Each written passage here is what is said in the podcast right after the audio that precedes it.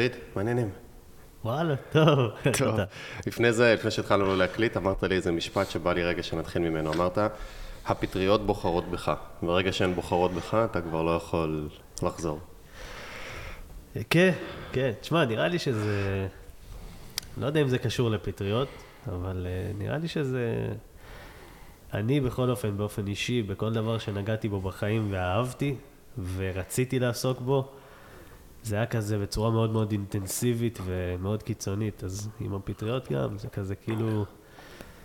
לקחו אותי לאיזה עולם, ו- וזהו. ואני לא יכול לחזור אחורה, ככה אני מרגיש. כשאמרת אתה בחרו בך, זה כאילו יצרת איזה אנשה, אתה מרגיש כאילו, כשאתה מדבר על ישות? פטריות, אתה מדבר כישות או ישויות, או כ... איך אתה מסתכל על ה... כי, כי רוב האנשים, ושוב, כל אחד במסורת שהוא עובר עם פטריות בכל מיני רבדים, אה, מסתכלים על הדבר הזה שנקרא פטריה כמין סוג של צמח, או, או איזה משהו כזה שמוציאים מהמקרר, קוצצים ומכניסים, אה, אה, מקפיצים במחבת. אין, אין רגש סביב הדבר הזה. תשמע, אפשר להסתכל ככה גם על אה, בעלי חיים, ואתה יודע, גם אני יכול להסתכל על... איך- עכשיו אתה מחכה פה למשלוח של הבשר, אני כאילו, אני אוכל, אני אוכל בשר, אני לא טבעוני או משהו, ובאותה נשימה גם, אתה יודע, יכול להיות לך איזה כלב שהוא, אתה- שאתה יכול לה- להתייחס אליו כאיזה ישות וכאיזה מלאך שבא והציל אותך. זה נראה לי הכל עניין של תפיסה והסתכלות, אבל אה, ספציפית עם הפטריות אני חושב שעוד לא פענחתי מה זה בשבילי. מה שבטוח זה שנפתח לי איזה עולם אחר, ו... וכל ההסתכלות שלי על העולם השתנתה בזכות הפטריות. מה זה אומר? זה אומר ש... אה, זה כל כך, יש בזה כל כך הרבה רבדים, קצת קשה לי להסביר את זה ככה, אבל לאט לאט.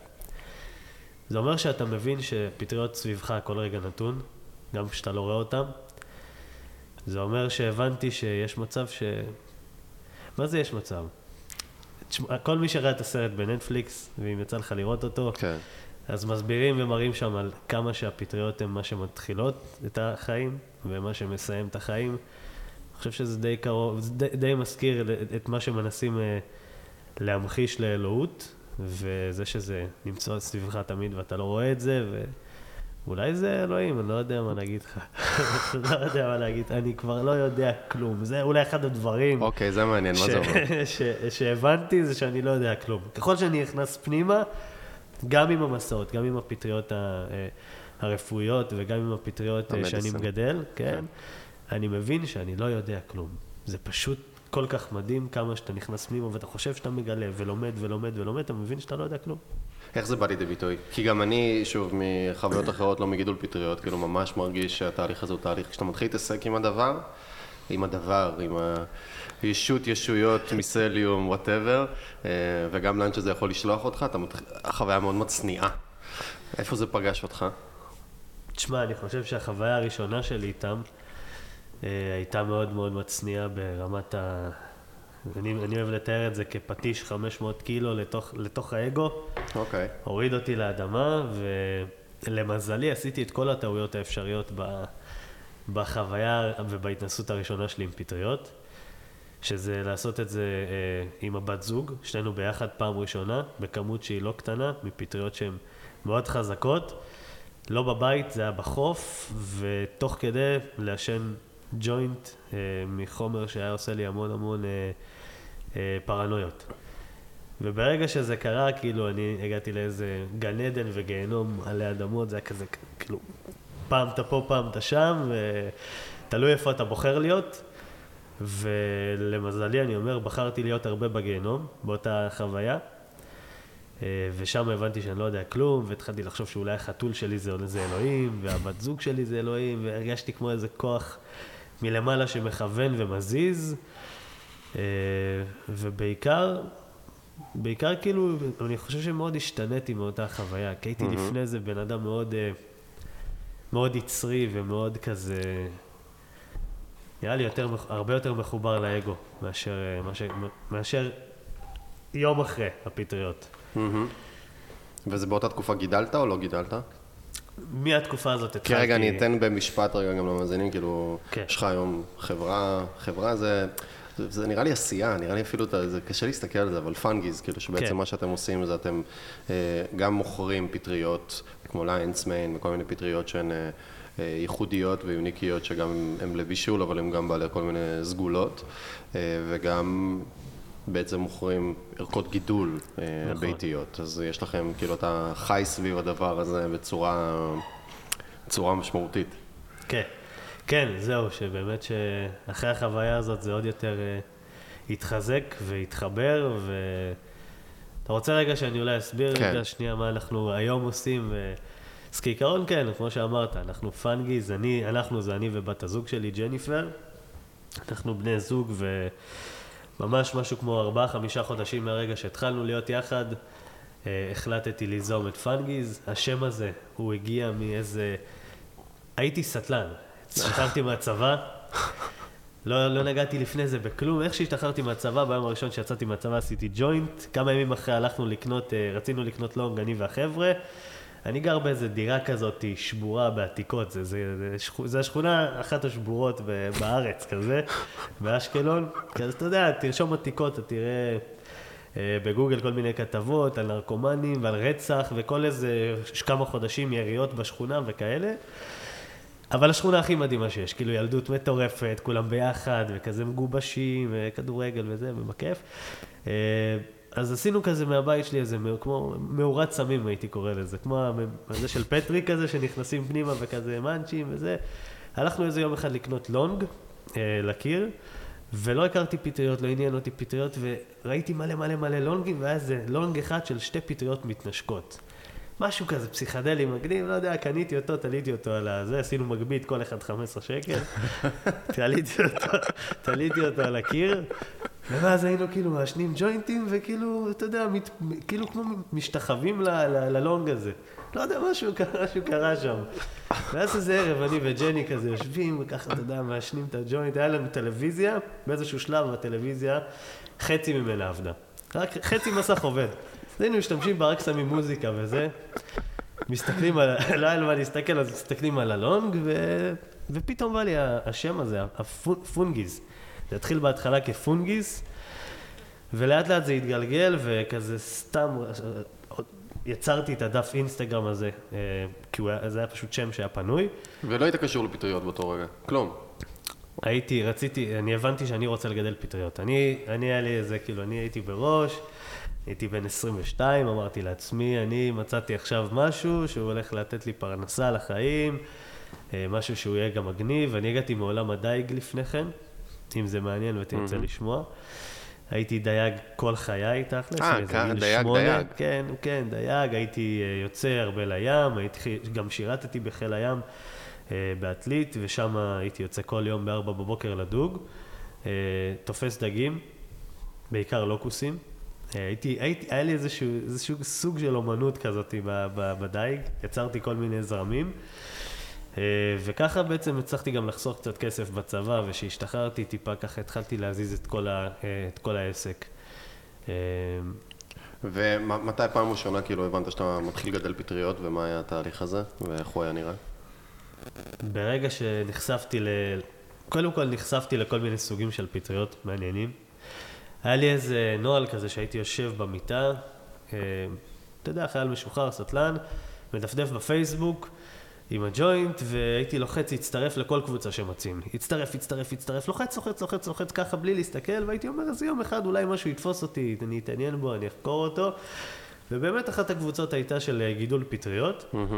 ושם נחשפתי לזה שיש פטריות שהן לא רק שמפיניון ופורטבלו, ראיתי כל מיני פטריות בצבעים, כמו pink oyster, שאז אתה חוקר אותה ואתה מגלה שזאת פטריה שיש לה טעם של בייקון, או ה black pearl, שזו החלאה שאתה טועם יום אחד את הפטריה ואתה טועם טעם של בשר בקר. ובכלל, רעמת האריה, שאיתה אנחנו ידענו ש...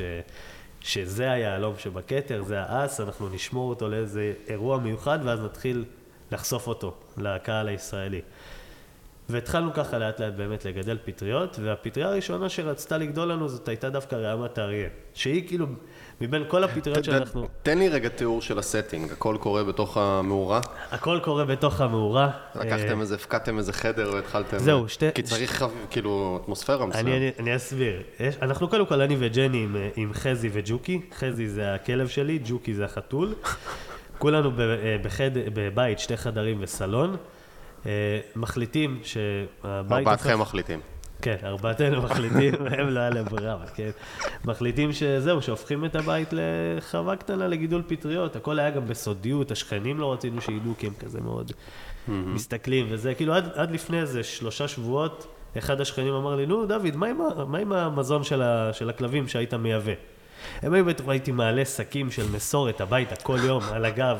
זה שק של, שק של 15 ו-25 קילו, הייתי מעלה אותם מהמחסן למטה, מעלה הביתה, וכל פעם השכנים היו שואלים אותי, מה, מה אתה עושה? אמרתי להם, אני מייבא אוכל לבעלי חיים.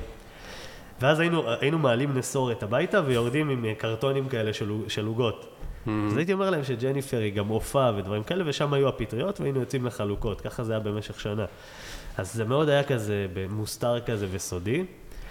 אה, ויום אחד פשוט סגרנו את הסלון עם, אה, עם גבס, קירות גבס, עשינו שם כל מיני, בניתי כל מיני מערכות, פתחתי מלא יוטיובים. בתוך ללמוד- הסלון? כן, בתוך, העפ- העפנו את, הס- יש לי סרטון, אני חייב להראות לך אותו. אתה- נוסיף אותו שאני גם. אה, מעיף את הספות מהחלון מקומה רביעית. אם מרים, השכנה שלי, תראה את זה, היא תראה שזה פגע לה במזגן, עוד שנייה זה ניפץ לה, אבל שנייה, אני אמצא את זה רגע. תראה לי אחר כך, דוד. סבבה. קיצור, יום אחד אנחנו מחליטים, מעיפים את הספות מהחלון, חצי טלוויזיה, העליתי את זה לאיזה פשפשו, כולם הסתלבטו עליי שם. אמרתי, תשמעו, חצי טלוויזיה, במקום 400 שקל, 200 שקל, אף אחד לא רצה לקנות, זרקנו אותה לזה, ולעפנו הכל, הכל, הכל. אל תיזכן, עבד עליי, בא אליי עד הביתה, היה לי אה, כל מיני שידות ודברים וזה. סגרתי איתו על איזה 500 שקל, וואלה, תפס אותי ככה, אתה יודע, מלמטה, אמר 70 שקל.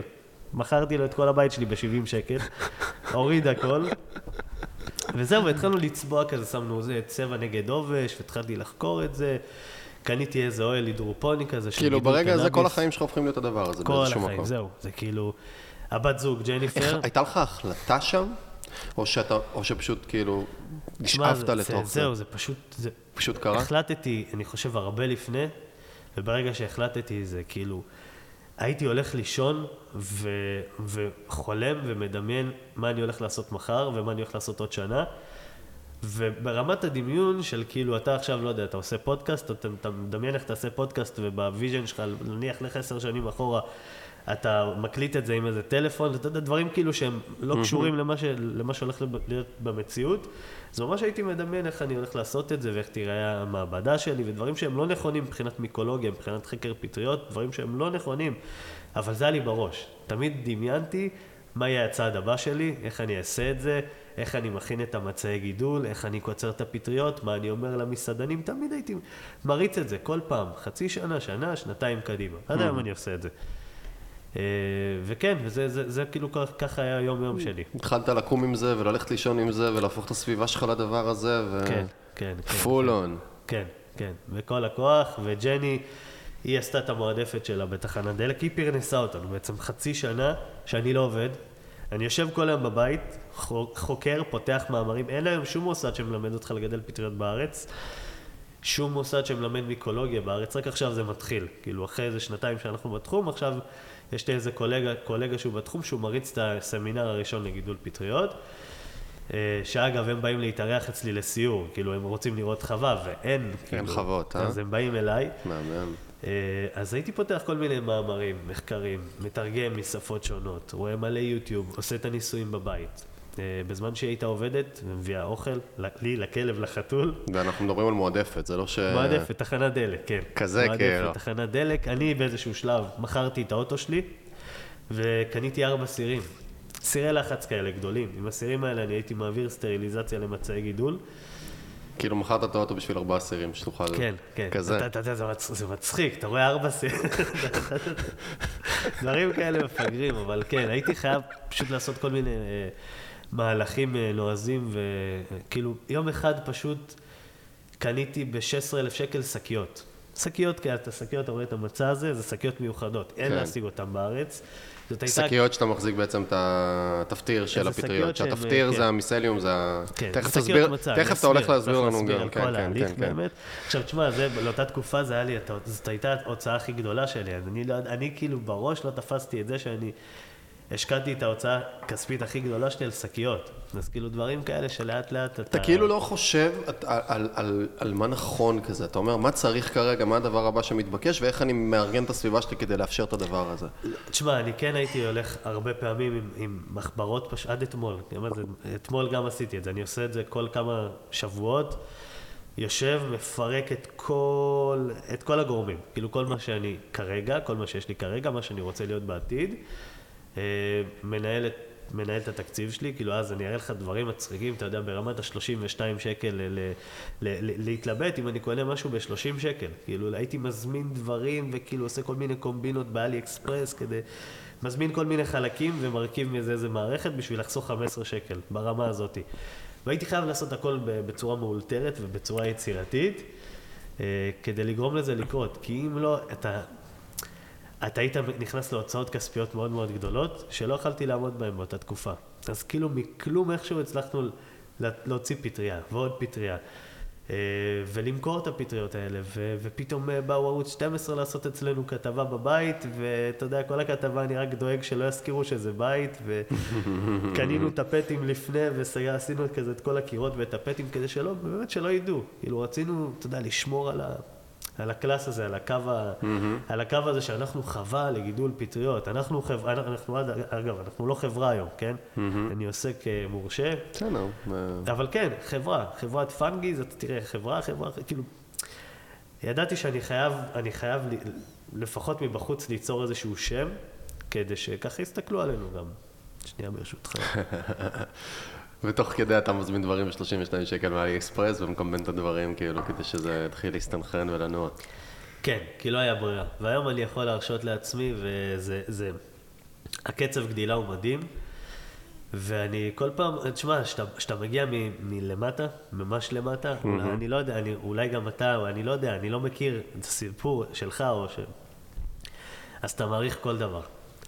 ו, ואני חושב שגם הפטריות באיזשהו מקום, לא משנה מי אתה, הן מורידות אותך למטה. כשאתה שמה, הן מורידות אותך לקרקע, הן מחברות אותך רגע, אתה כאילו מבין שאתה... כאילו, אני חושב שלכל אחד באיזה, במהלך מסע, יש לו את הרגע הזה שהוא מבין ש... שוואלה, לא משנה מה, קורה, כאילו, לא משנה איפה אתה נמצא, לא משנה איזה, באיזה מדינה מטורף תהיה וכמה יהיה לך, ובאותו רגע אתה, אתה, אתה כלום. כאילו, לא יודע איך להסביר לך את זה. אני מבין מה שאתה אומר. כאילו, למשל בטריפ האחרון, ממש זה היה לי כאילו איזה רגע שאמרתי, לא משנה איפה אני אהיה. תוך כדי שאני בהשפעה הזאת, זה באמת לא משנה. כאילו, ה mind שלך נמצא במקום כל כך רחוק ממה שאתה ביום-יום, שזה פשוט לא משנה מה תהיה הסביבה שלך. זה פשוט כל כך עוצמתי. אני חושב שיש משהו בדבר הזה שבכללי, בדברים שצומחים, אבל בטח בפטריות, שזה ישות קצת אחרת, שהוא נורא נורא מצניע, כי הוא, הוא, הוא אין, לו סיפור, אין, הוא לא מחרטט. אתה לא יכול לחרטט את הפטריה. אין חרטוטים, זה לא בני אדם. לבן אדם אני יכול לספר סיפור, וגם אם הסיפור הזה הוא חרטוט, יכול להיות שלא תמיד יעלו עליי בשנייה הראשונה, ואני יכול להתחיל להניע דברים ולחיות קצת בשקר, וזה פטריה, בגידול, לא, אין לך. אין לך. אתה, זה- אם אתה מחרטט, אז זה פשוט לא קורה. נכון. ו- ויש משהו בזה שהוא כאילו, היא דורשת ממך לבוא צנוע ולהתאפס על עצמך ולהביא כוונה לדבר ולעשייה, ולא פשוט לחרטט ו- ו- ולא להיות ב... לא, לא, לגמרי. תשמע, זה... אתה יודע, כאילו, אתה יכול לגדל איזה טונה של פטריות מצלוחית פטרי אחת. אה, אולי קצת אני אסביר רגע על כן, ההליך. אני רוצה, אני רוצה דווקא שתתחיל, אתה יודע מה, יאללה, תסביר רגע איך, איך לא, נקרא מה- מה תהליך. שאתה- לא, לא, לא, ת- תסביר, כי רציתי אולי שאתה, אתה יודע מה, בוא, בוא, בוא נזרום רגע עם מה שלי עבר בראש מקודם. אמרתי, בא לי שתספר לי רגע, מ- איך התחלת לייצר ולבנות את הסלון שלך שיתאים רגע לגידול פטריות, כאילו מה היה צריך להיות שם, איך ה setting, כן, הסביבה כן, כן, נראית, כן, ואז בטח. משם איך כל התהליך נראה בעצם של גידול. אוקיי. הסלון בעצם היה מורכב מאזור אחד שהוא היה המעבדה, שזה, לא, זה לא התחיל ככה, בוא נתחיל באמת בפשוט. היה שם אוהל הידרופוני, אוהל אה, לגידול קנאביס, עם אה, מדפים, ששם הייתי מאחסן את המצאי הגידול. נראה לי שנעשה את זה יותר פשוט, שאני פשוט יאללה. אתחיל מההתחלה. תתחיל מההתחלה. כן. טוב, אז מה זה בכלל, איך אנחנו מגדלים פטריה? אה, לפטריה אין זרעים, יש לה נבגים, אה, אז ההתחלה של הפטריה זה, הצמיחה שלה, זה נראה ממש כמו רשת קורים, זה נקרא תפטיר בעברית או mycelium באנגלית. ממש כמו מין pattern כזה יפה של אה, קורים לבנים, בדרך כלל, תלוי, כל פטריה יש לה את הקורים שלה ואת ה, את הסגנון שלה ואת העובי של הקור שלה ואת הצבע ואת הריח, לכל אחת יש את המאפיינים שלה שזה מדהים. אה, ואנחנו מתחילים לגדל אותם קודם כל על זלוחיות פטרי. את הצלוחיות האלה אנחנו מכינים בעצמנו, אה, שזה משהו שהוא לא מובן מאליו. כאילו, לא, לא עושים את זה בארץ. בדרך כלל זה או שאתה קונה את הצלוחיות מוכנות מאיזה מעבדה, בדרך כלל לא נכנסים לזה. מי שמגדל היום פטריות בארץ מייבא מצע מוכן, כמו המצע הזה של רמת כן. האריה. מייבא את המצע, פותח חור, שם את זה בתוך אה, חדר שמיועד אה, לגידול. מייבא את המצע, זה אומר מייבא את האדמה הזו. שב- שהוא כבר מוכן. שכבר יש מאוכלס. בפנים, מה שנקרא כבר, הנבט... איך קראת לזה? נבגים שכבר אז נמצאים זהו, בפנים. ו- נבגים, נבגים זה משהו שאתה... וואה, זה קשה להסביר את זה, אבל אתה, אתה מתחיל מנבגים פעם ב... כדי ליצור קו גנטי חדש. ברגע שיש לך את המאפיינים שאתה רוצה בקו הגנטי הזה, שיש המון המון מאפיינים שאתה צריך ללכת לפיהם אה, כדי לבחור איזשהו קו גנטי מועדף, אתה משכפל חתיכה מהפטריה שתצא לך מה, אה, מה, מההליך של גידול מנבגים, ואז בעצם יש לך את הקו גנטי הזה ואתה משמר אותו, ואתה כל פעם יכול לחזור אחורה. קצת כמו מחמצת. לא ב- יודע איך זה. עם מחמצת, אבל אה, יש מצב. אוקיי. אה, וכל פעם אתה חוזר לקו הזה. כאילו יש לי איזה phenotype ספציפי, אה, שממנו אני מתחיל כל גידול. מהמם, מהמם. אז כל פעם אתה חוזר למקור, וממנו אתה לוקח איזה חתיכה כזאת, קטנה, uh, של, מה- מהצלוחית פטרי, שזה מין כמו ג'לי כזה שמאוכלס בפטריה. שותל את זה במזרע, מזרע זה בעצם דגנים שהם עוברים תהליך של סטריליזציה, בסירים האלה שמכרתי את האוטו בשבילם. אה, ואתה שותל את זה אל מול אה, מין דף כזה. המינדף הוא מין אה, יחידה שמוציאה אוויר, אוויר נקי, בדרך כלל משתמשים בזה בחדרים נקיים, חדרי ניתוח. ואתה, כל, כל, כל הדבר הזה צריך להיות ממש בטכניקה מאוד מאוד ספציפית. ומאוד מאוד סטרילי, אסור לך לנשום להליך, אסור לך לדבר, להעביר את היד בצורה שהיא לא נכונה, הכל חייב להתבצע בטכניקה מאוד מאוד מדויקת, כי מספיק לעשות טעות מאוד מאוד קטנה, כמו שאמרת, אי אפשר לחרטט אותם. אה, אם אין לי צלוחית פטרי שהיא פיקס 100%, למה, אתה תחזור אחורה ברשותך, למה בעצם יצא, אתם מייצרים לעצמכם את הצלוחיות? כי אנחנו רוצים, קודם כל אני רוצה לייצר קווים גנטיים חדשים, אהה. שזה משהו שהוא לא מובן מאליו, וברגע שיש לי קו שהוא שלי, אגב, א', אני יכול ל- ל- לרשום עליו פטנט, ואתה יודע, לקבוע עליו את הזכות שלי. ב' כל, אני יכול להתאים אותו לאקלים הישראלי, זאת אומרת שרמת האריה היא לא גדלה פה. אתה לא תמצא אותה פה ביערות. Uh, המקור כנראה של, הר... של, של רמת האריה, הוא יהיה מאיזה מדינה אחרת, בדרך כלל צפון אמריקה, יפן, קנדה. Uh, וברגע שאתה מגדל פטריית רמת האריה מנבגים כאן, uh, אז זה כנראה איזשהו... תחשוב שבפטריה אחת יש לך טריליוני נבגים. מה שהצליח לגדול ומה שהצליח לשרוד, הצליח לגדול ולשרוד באקלים הישראלי. זאת אומרת שיש לך פטריה שהיא מותאמת לאקלים הזה, לאחוז חמצן הזה, אפילו לאנרגיה שלך ברמה הזאת, למזון ולמצע. אה, ולכל המשתנים שיש, שיש לך ספציפית אה, בחוות הגידול שלך. אז זה נותן לך איזשהו יתרון על שאר המגדלים. אה, אז אתה בעצם אומר, כאילו, כשאתה מתחיל עם הצלוחית, אז אתה שם שם את הנבגים, הנבגים בצלוחית, ואז אתה רואה בעצם מה, איך קוראים לתהליך הזה, כאילו? זה, זה לא, מה זה פריחה, זה לא פריחה, זה כאילו, זה, ש, שהם עוברים את השלב מנבג ל...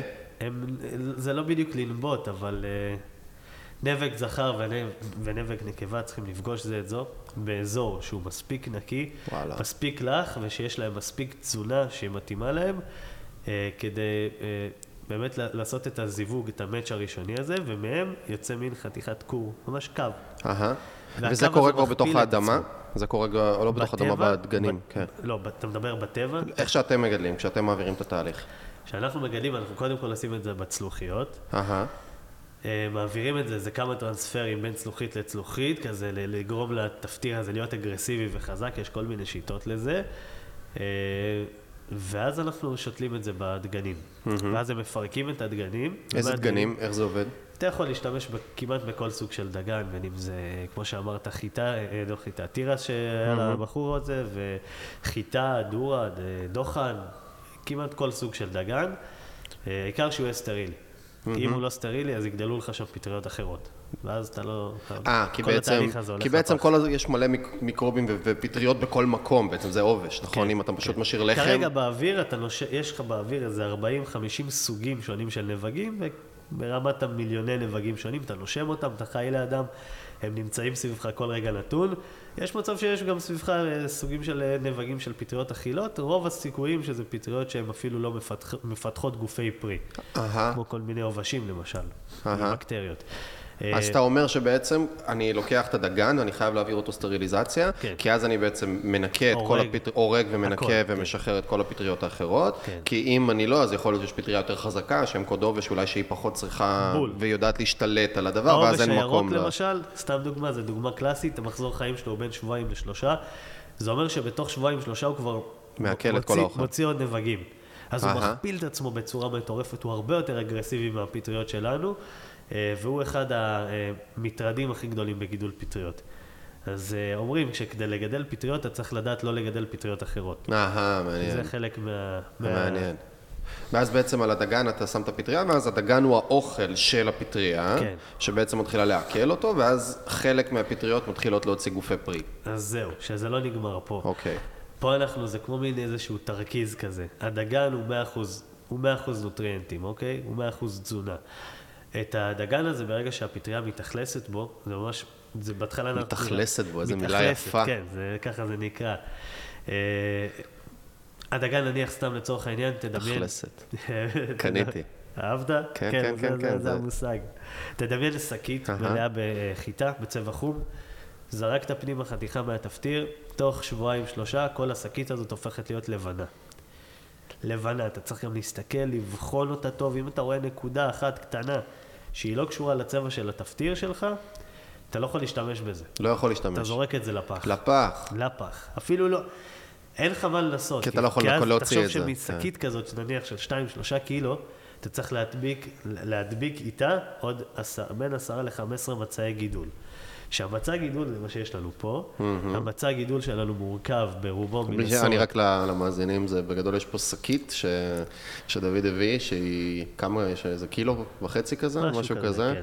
של תפטיר, של מייסליום, שיש שם כבר אה, גופי פרי של פטריה, נכון? כן. כבר אה, במונחים, שיצאו קצת, אבל ומזה בעצם אפשר, זה כבר ה... כן, מפה אתה יכול כבר להתחיל להוציא את הפטריות. אז אנחנו מגדלים על עצי אלון, מהסיבה הפשוטה ש... מה זה אומר? על מגדלים על עצי אלון? זה אומר שאת המצע שלנו אנחנו מרכיבים מנסורת של אלונים. מסורת, אוקיי. כן. Uh, הפטריות בטבע גדלות על עצי אלון, ברובן. אז אנחנו רוצים לתת לפטריה את מה שהכי קרוב לטבע, וגם, תשמע, לנסורת אלון יש איזשהו תפקיד חשוב בפן, ה, אה, בפן הקולינרי, שזה מרקמים, אה, לא מרקמים, סליחה, ארומות וטעמים שהם ייחודיים לאלון. אה, וגם אני, אני לא בדקתי את זה באופן אישי, אבל זה משהו שהוא ככה איזה הסכמה כללית בגדל, בגדר, מגדלי פטריות. כן, כזה, אה, שהאחוז ה- אה, הנוטריאנטים ב- אחוז הנוטריאנטים בתוך ה... ב- בעצי אלון גבוהים יותר מאשר ב... כן, זה, נסורות זה, זה אחרות או משפיע. התזונה של במצעים הפטריה אחרים? משפיעה בסוף על הפטריה עצמה. זה בדיוק כמו שבעל חיים יאכל אוכל שהוא איכותי וטוב, וגם ה- וככה בדיוק גם בבשר. רגע. והפטריה מעכלת גם את הנסורת? היא מעכלת, זה כן. גם מזון בשבילה? כן, כן. זה לא רק. הדגן. לא, בין היתר. היא בעיקר מתאכלסת בו, אבל גם כן, יש בו כל מיני חומרים שהם, שהם תזונה בשביל הפטריה. אוקיי, אוקיי. ואז אנחנו פותחים, רגע, סליחה. שותלים שם את המזרע, נותנים, לו, אה.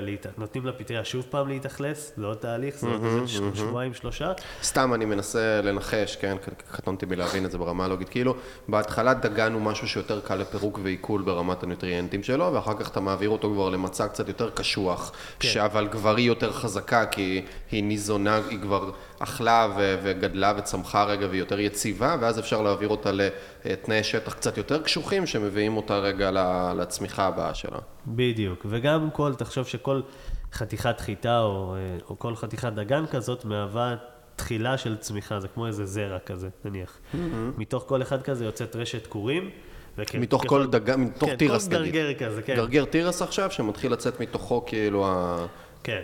אז כל אחד כזה ממש, זה ממש מתפזר בפנים, אתה משקשק, מערבב את זה, ותוך כמה ימים אתה תתחיל לראות שסביב כל דגן כזה, ממש יש כמו מין קורים כאלה, רשת קורים שמתחילות, אה, זה מתחיל ממש להשתלט ו- ולהסתעף, עד שכולם פוגשים זה את זה, והכל הופך להיות מקשה אחת, זה ממש הופך להיות כמו איזה חתיכת לבנה כזאתי.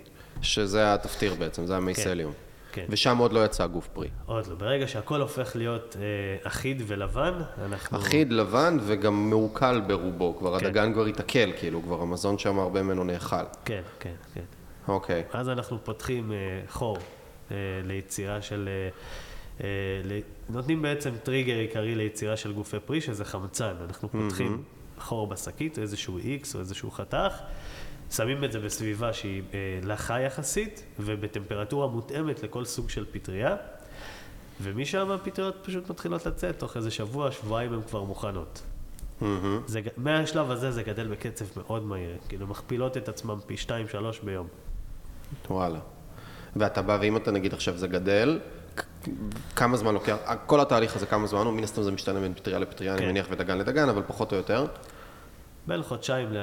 אה, וואו. לארבעה, שלושה חודשים. זה לא מהיר.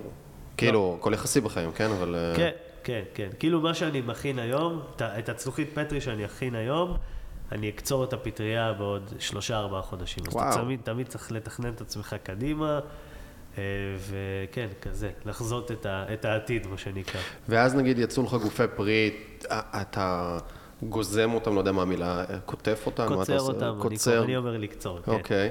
אה, גודם, לא יודע מה, מה המילה המדויקת אה, של האקדמיה פה. אה, ואז ממשיכות לגדול עוד פטריות אחרי, ה- בעוד בתוך אותו תפטיר? כן, זה נותן לי בין שתיים לשלושה, ארבעה, חמישה, זה יכול להמשיך הרבה. מה, לגופי זה- פרי? שניים, שלושה, ארבעה, חמישה גופי פרי לא, של פטריה? או מה? סבבים. סבבים, כאלה. אוקיי, כן. אוקיי. הסבב הראשון תמיד יהיה הכי גדול והכי מרשים, אוקיי. ואז זה כזה יורד מסבב לסבב, וכל שאלה של איך אתה מתכנן את החווה שלך, אם אתה רוצה לתת, אה, לעשות הרבה סבבים, נניח 4-5 סיבובים לכל מצע גידול, אה, זה אפשרי, ואם אתה, אני למשל, מטעמי שיקולים כלכליים ומקום, אני מעדיף להחליף אה, מצעי גידול כל איזה 2-3 סבבים, כדי לה- להכניס מצע יותר רענן, שיוציא לי יותר פטריות. אהה. אז כאילו יכול להיות שאני כאילו מפסיד פטריות באיזשהו מקום, אבל בזמן יותר קצר אני מגדל יותר פטריות. מעניין. מעניין. ואיך נראה התנאי גידול? כאילו, תאר לי רגע את הסטינג, איך נראה המרחב הזה שיושבים בו כל התפטירים. כאילו בעצם אם אני נכנס, אתה נכנס לאיזה חדר גדול כזה, ברמת טמפרטורה מסוימת, פשוט עם מלא מלא מלא שקיות שיש עליהם איקסים ופטריות שיוצאות מתוכן, פחות או יותר? אתה, תיארת את זה בצורה הכי מדויקת. פטריות בכל מיני צבעים, בכל מיני צורות, מהגולדנה בצבע זהובה שהיא כזאת תפרחת מרשימה. רעמת האריה שאנחנו מגדלים, אה, משהו כמו 12 זנים שונים, יש כאלה שהם קצת יותר כאלה דחוסות כמו פונפון כזה, דחוס כזה ופחות צעיר, יש כאלה שהם ממש שערות כאלה, כמו איזה... לא יודע איך להסביר לך את זה, זה ממש נראה כמו, ממש כמו רעמה של אריה כזה, mm-hmm. ממש מלא מלא שערות, ו... וכל מיני זנים וסוגים, פשוט חדר עם מידוף, ועל כל אה, מדף יש כמות מסוימת של מצעים שממנה אה, יוצאות הפטריות. תהליך הלמידה והעשייה הזאת, כאילו זה מעניין. יצא לי לא מזמן אה, להיפגש עם חבר, בחור בשם שגיא, שב-day to day הוא מומחה pricing בהייטק, אבל, אבל ב passion זה הוא, הוא, הוא, הוא. והוא מגדל אה, באפיית לחם, אז אני לא הכרתי את זה מספיק, אבל יש כאילו שמרים שאפשר להשתמש, שזה גם סוג של פטריה, שזה כן. קצת במרכאות קיצור דרך, ויש רגע לגדל מחמצת. שהמחמצת זה לקחת קמח מים בהכי פשוט, אולי טיפה מלח, ולתת לזה רגע מזון במרכאות, דרך חמצן או דרך כל- עוד קמח, ואז יש בפנים מיקרובים מהאוויר, זה לא משהו שהוא נשלט, מיקרובים וחיידקים ופטריות, והם מתחילים לאכול את זה ולצמוח ולגדול, ואז אני יכול את אותה מחמצת, מה שנקרא, עליה, על, ה- על הבסיס שלה, כמו שאמרת את זה, הגן הזה, המחמצת שאני יוצר, אני יכול עכשיו לרוץ תקופה מאוד ארוכה, אני שומר אותו במקרר, מוציא אותו, מוציא חצי ממנו ומתחיל להשתמש בו, ולאט לאט מתחיל לגדל את זה. אז כשהייתי בחוויה עם שגיא רגע, כשהוא הראה לי והסביר לי, אני ולנוגה, הבת זוג שלי, אז כאילו התחלנו לגעת רגע בדבר הזה ולהתבונן בו, אז היה שם בהתחלה הוא כזה היה, היה יותר ב, ב, בכיוון של פרוטוקולים ואיך אחרים עושים, כן. ואז לאט לאט אתה כבר, כבר ממש, אני מרגיש אותו, מרגיש את המחמצת, בדיוק. מרגיש את הכמויות. אז כן, יש לו איזה אקסל שיש שם יחסים בין מים לבין קמח וכל מיני כאלה, וקמחים שונים שהוא משתמש בהם, שהוא הביא ממצרים וזה, כל מיני קמחים עתיקים כאלה, אבל בסוף הוא, הוא כאילו, הוא משחק עם זה. כאילו, מביא את היצירה ואת החוויה ואת ההיכרות שלו עם הזן, עם הזה, עם מה, מה שהוא יצר. כמה זה, כמה זה משהו שאתה מתחבר אליו או, לגמרי או פוגש? מתחבר אליו 100 אחוז. אני חושב שזה... יש, אני חושב שזה משהו שלמדתי, האמת, מהדייג. אה, מעניין גם. כשהייתי מגיע לים, בהתחלה הייתי ככה בהרבה פרוטוקולים ומנסה ללמוד, ובים כזה אתה צריך צבע כזה, ושל של דמויים, אתה הייתי דג עם כזה מין דמוי שמדמה דג, ובתקופה הזאת אין את הדגים האלה, ובת, וכאילו באיזשהו שלב אתה מגיע לאיזה, לאיזה זון כזה של, של רגש. כשאתה עובד עם רגש, אתה מסתכל על הים, אתה מסתכל על הציוד שלך, אתה יודע, אתה מעניין. מרגיש איזה, איזה זרם חוזר, אתה רואה איזה בור, ואתה יודע שעכשיו אני הולך לשים שם את החכה. בזמן הזה, בזריחה, שקצת השמש עולה מעל המים, ואתה יודע שאתה הולך לקבל פיצוץ של, של דג ספציפי, שאתה אתה מרגיש אותו ואתה מייחל אליו. מרגיש אותו. ממש ככה. אז גם עם הפטריות, בהתחלה אתה באמת, מרגיש אותו. נשבע לך מרגיש אותו. אתה מרגיש, אתה יודע שהולך להיות לך שם, אתה יודע שבבור הזה אתה הולך להוציא דג. ואתה לא רואה, אז זה, מין תחושה כזאת. יש תחושה שפוגשת מציאות אחר כך. כן, כן, כן, כן, זה לא, תשמע, זה, זה, זה, אני חושב שזה משהו שהוא הוא חייב לקרות, אם אתה, אם אתה עושה דברים שהם כאלה, אתה יודע, מהלב, אה, ואתה מתחבר למשהו, ב, ב, אתה פשוט הופך להיות זה. אתה כבר לא רוצה להיות דומה לזה, או, או, או לעסוק בזה, אתה, אתה הופך להיות זה.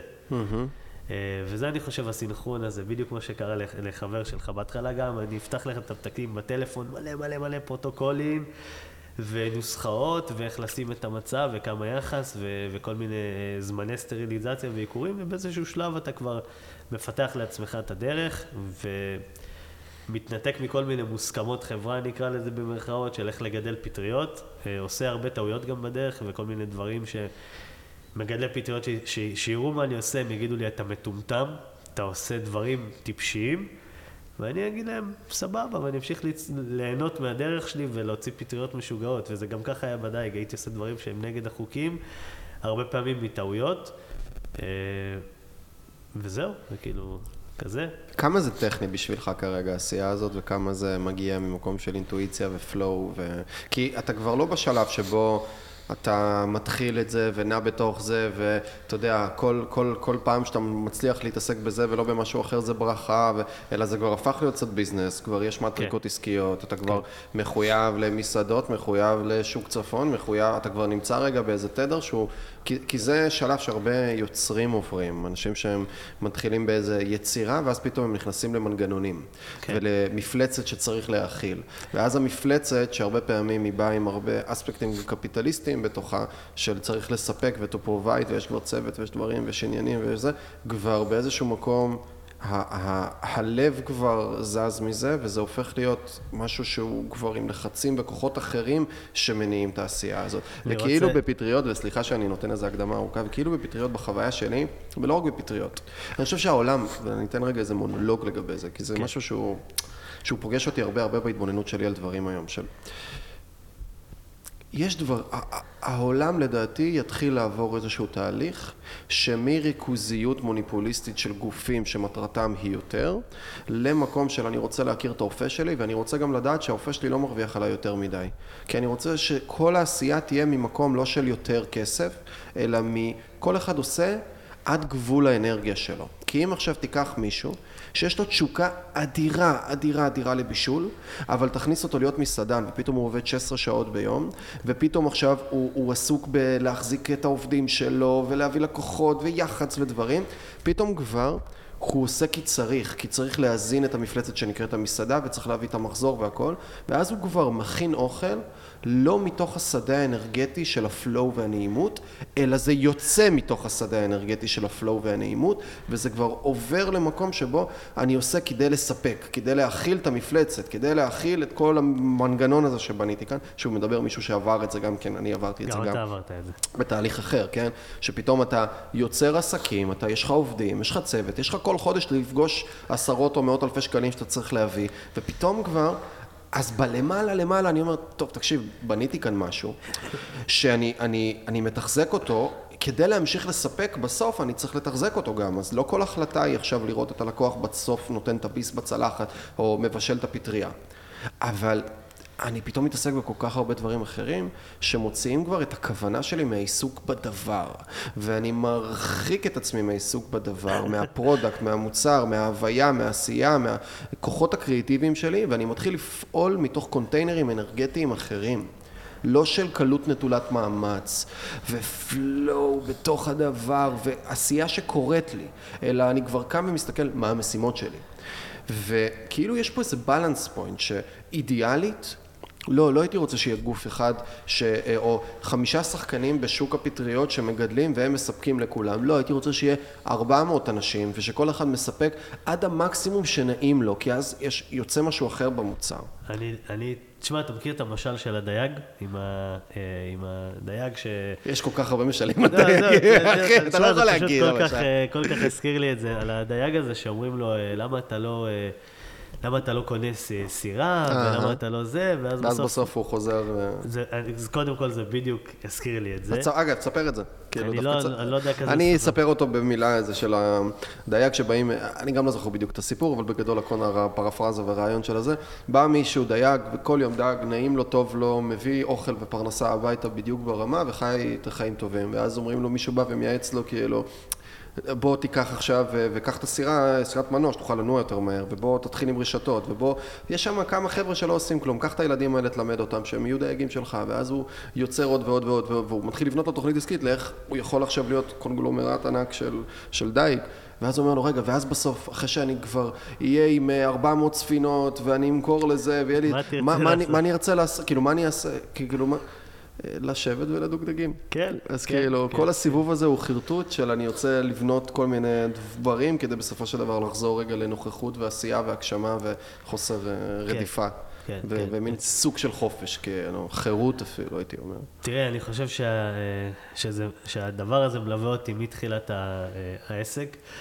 פנו אליי המון יזמים בדרך אה, להגדיל את זה ולהפוך את זה למפלצת שאתה אומר. אה, ראו את הפוטנציאל, וכמו שהיה לנו שיחה לפני ואמרת, תשמע, זה פוטנציאל ויש פה שוק, ואני יודע שיש פה שוק, ואני יודע, אני כבר מרגיש את זה, היינו לא מזמן בכנס אה, של ויגן פרנדלי, שאתה רואה שהעולם הולך לשם. לגמרי. ו- ורעמת האריה הולכת להחליף כמות מטורפת של בשר בעתיד, כי אתה גם כשאתה תטעם אותה, תבין כמה המרקם והטעם שלה הוא...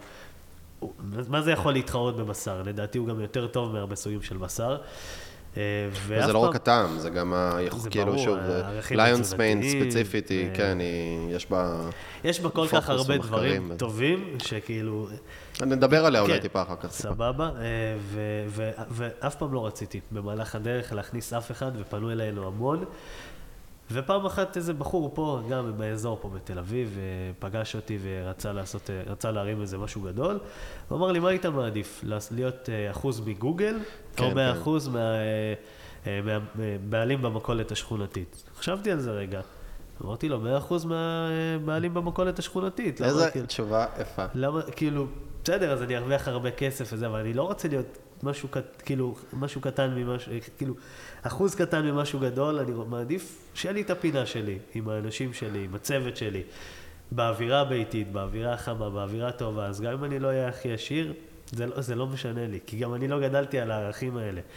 אין לי, אין לי ייחוס יותר מדי לחומר. אה, ו- ולגבי מה שאמרת, לאיך לא הופכים את זה למפלצת הזאת, אני חושב באופן אישי, אני יכול להגיד לך שאנחנו צוות של חמישה היום, אה, וזה לא כולל אה, שתי הכלבים שאיתנו בחווה, שזה בועז וחזי, בועז אגב הבלגי שאימצנו לפני כמה חודשים, אז בניתי לי איזושהי מין סביבת עבודה עם שתי הכלבים שלי, עם הבת זוג שלי, שלוש חברים הכי טובים, שלושת החבר'ה מכיתה א'. וואו. כל, כל, כן, כל איזה, לפני איזה ארבעה, חמישה חודשים צירפתי את החבר הראשון, וחודשיים אחרי צירפתי את השני, ולא מזמן השלישי מצטרף. וכל פעם אני, כאילו, אז האידיאל שלי, ה vision שלי, זה שאנחנו בעתיד נהיה איזה חברה של, של חבר'ה טובים, של כל החברים, זה כאילו, אנחנו חברים גם שהם מכיתה א' כל הזמן בכדורגל ביחד, וראיתי את הכימיה שיש לי איתם. אתה יודע שאנחנו משחקים כדורגל עד היום, עד אתמול. כאילו, אנחנו תמיד ביחד בק- בקבוצה. ואתה רואה את התקשורת, ואתה יודע שאם אני אצליח להסתדר איתם בקבוצת כדורגל שזה המון אגו ועצבים ו- וזה, אתה יודע, קשת של, של רגשות מטורפת כזאת שאתה מפסיד ומנצח, ואם אנחנו מצליחים להסתדר במשחק, אין, שום, אין שום סיבה שלא נסתדר גם uh, כ- כקבוצה בעסק. והחבר השלישי, אגב, זה חבר uh, דייג שלי, שאנחנו גם ככה... Mm. כן, דייגה, דייגה. דייגה יש לו uh, תפקיד מאוד גדול בחיי. וואלה, בא לי להיכנס. מה מה התפקיד הזה? וואלה, מה התפקיד הזה? אנחנו תשמע, נחזור הדייג- למפלצת, אבל אני... נחזור למפלצת. לא, אתה הדייג- יודע מה? אתה- אנחנו נחזור לדייג. אני רוצה רגע... אתה מרגיש היום שאתה עדיין עם כוונה בגידול? אתה עדיין נמצא רגע באמת, כי כבר גדלת, אתה כבר, אתה כבר, אתה כבר סופר את זה, בזה, אתה, אתה לא מסתכל על שקית. כן, אתה כבר לא בשקית. לא. אתה כבר בשקיות. נכון. אבל אני דואג להעביר את הכוונה הזאת הלאה. לעובדים שלי, לחבר אותם, לחברים שלי, לאישה שלי, שהיא היום אה, מחליפה אותי במעבדה, ואת החבר הכי טוב שלי, שהוא גם היום נכנס למעבדה. ואני רואה את זה בעיניים שלהם, אני רואה את זה בכוונה שלהם, אני, אני כל פעם מחבר אותם לסיפור. אתה מבין שעכשיו עם הצלוחית פטרי הזאת אתה הולך להאכיל אלף אנשים בעוד שלושה ארבעה חודשים במסעדה והוא, והבן אדם מבין את זה והוא מעריך את זה ואתה רואה את הכוונות שלו. אז בסוף אני גם חושב שזה משהו חשוב, שאתה יודע שגם, ועברו אצלנו הרבה עובדים לפני, וזה קטע, מה זה הרבה? שלושה עובדים, אה, זה לא, אתה יודע, בשבילי זה הרבה, כן, אחי, זה הכל- אני זה- ממש מבין מה אתה אומר. יחסי. אני ממש מבין מה אתה אומר. אה, ואף אחד באמת לא, לא, לא כל כך התחבר ולא זה, וכאילו עזבו, ואז נכנסו השתי חבר'ה האלה שהם עבדו בפיצה שמש איזה שמונה שנים, כאילו מגיל 16 כזה, והייתי הבן אדם הכי מאושר בעולם, שהם עזבו את הפיצה ובאו אליי לחווה. אז כזה. אה, וזהו, זה, זה גם, זה, זה חשוב להעביר את זה, להעביר את, ה, את התחושות האלה הלאה, להעביר את ה... תשמע, אני, אני עושה גם הרבה פעולות גיבוש כאלה בינינו. אתה חושב שזה יכול להיות עסק? אני, אני הסתכלתי, כשראיתי את ה, אתכם, אני במרחב הזה של פטריות לא מעט זמן, ויש אה, בחור אמריקאי שאני מאוד אוהב, אה, וואי, ברח לי השם שלו, זה שמסתובב עם הכובע פטריות כל הזמן. שהוא היה בסרט גם amazing fungi, ויש לו כמה, שני פודקאסטים. מהממים. כן, פול סטמץ. שיש לו שני פודקאסטים מהממים אצל רוגן, שהוא דיבר שם על הרבה דברים באריכות, ו... זה, זה מרחב כזה שאני הרבה מתבונן בו, ופול סטמץ אומר בצורה נורא יפה, יש כל כך הרבה זנים של פטריות שיש בהם סגולות רפואיות משוגעות שאנחנו בכלל לא מתבוננים בהם. אנחנו הולכים ומסנתזים במעבדה, אבל יש פה משהו עם, לא יודע כמה זנים, אבל מאות אלפי או מיליוני זנים שונים, ש, שאנחנו כמעט לא חוקרים את זה, שזה הזוי.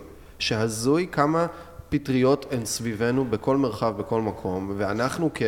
כ כאילו, ההתפצלות מפטריות התחילה כן. לפני בערך 600 מיליון שנה, ופטריות קיימות איזה 2 מיליארד שנה, מצאו פטריה מאובנת אה, עם פסילוסיבין בתוכה בת 2 מיליארד שנה, כאילו זה הזוי בכלל להבין כמה זמן כל הדבר הזה קיים. כאילו כשהסתכלתי עליכם אמרתי, וואלה, איזה ביזנס אפשר לבנות פה.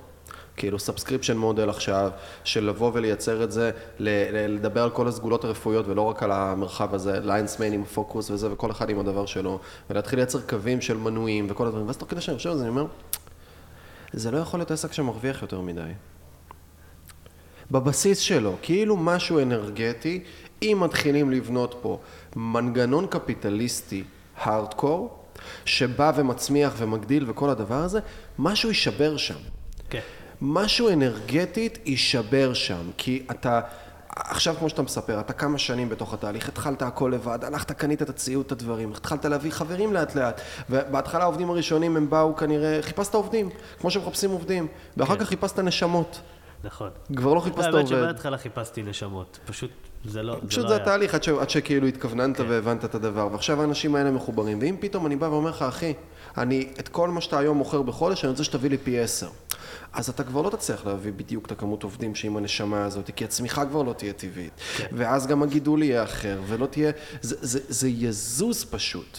וסתם מה שלי עבר בראש, אז כשהתבוננתי על זה בדיוק שלוש דקות בראש שלי, כאילו אמרתי, subscription based model של אנשים שפשוט כל חודש מוזמן להם מחדש רגע הדבר הזה, וורקשופים וכל מיני דברים לברנד ו- ולחבר אנשים ל- ל- ל- בכלל למרחב הזה, כי זה מרחב משגע בעיניי שאפשר המון המון ללמוד בתוכו, ושהחברה לעולם לא תרוויח יותר מ-X אחוזים. אם היא מרוויחה יותר מ-X אחוזים, אז היא תורמת את זה לזה, או שהיא מורידה את המחירים שלה. כאילו שהבסיס המבני שלה הוא לא לאפשר יותר מדי רווח. כדי לאפשר לאנרגיה של כל הדבר הזה לא להיות oriented profits, לא להיות עכשיו פונקציית המטרה שלנו היא יותר, היא לגדול, היא פשוט, לא, פונקציית המטרה שלנו היא לקחת את הדבר הנפלא הזה שקיים בכל כך הרבה מרחבים ופשוט להנגיש אותו בכל כך הרבה צורות ו- ו- ועולמות, מהרמה של בן אדם, לקחת בן אדם ולחבר אותו לגידול של משהו, וואו, כמה עוצמה יש בזה, כמה אנחנו טכניים היום, כמה אנחנו לא מבינים, אנחנו קונים ירקות, מ- מ- אנחנו לא מבינים מה הדבר הזה עובר. כן. פשוט לוקחים לופפון, חותכים, אוכלים אותו, אנחנו לא מבינים את המסע שזה עבר, כאילו, כמה עומק יש בזה. אז לחבר בן אדם רגע ל- ליצירה, לעשייה, לטבע, ל- לתהליך, לחבר אנשים למזון מסוג אחר, להביא רגע, כאילו, יש פה כל כך הרבה דברים מהממים, וזה לא יכול להיות קפיטליסטי.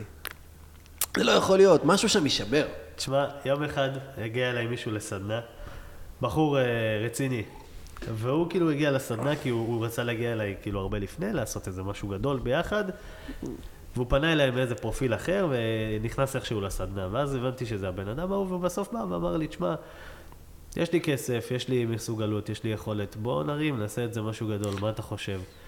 אמרתי לו, תקשיב, גם אם אני אצטרך לעשות מהחווה שלי גלריה אה, לפטריות ליופי, שאנשים יבואו וייכנסו ויסתכלו על היופי הזה ואני ארוויח כסף שיספיק לי להאכיל את הכלב שלי ואותי ואת האישה, אז אני, זה מה שאני אעשה ואני לא, אני לא אהפוך להיות המפלצת המטורפת. אני לא רוצה להיות, כאילו, אני לא רוצה להיות זה. אני אף פעם לא רציתי להיות ב- ב- במסגרת הזאת.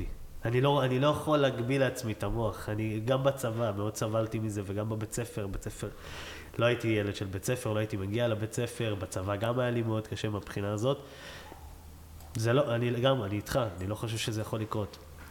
לא חושב שזה יכול לקרות. אם זה יקרה, כל הקסם גם ילך לאיבוד. אהה, אהה, אהה, אני... אה, כן. כן.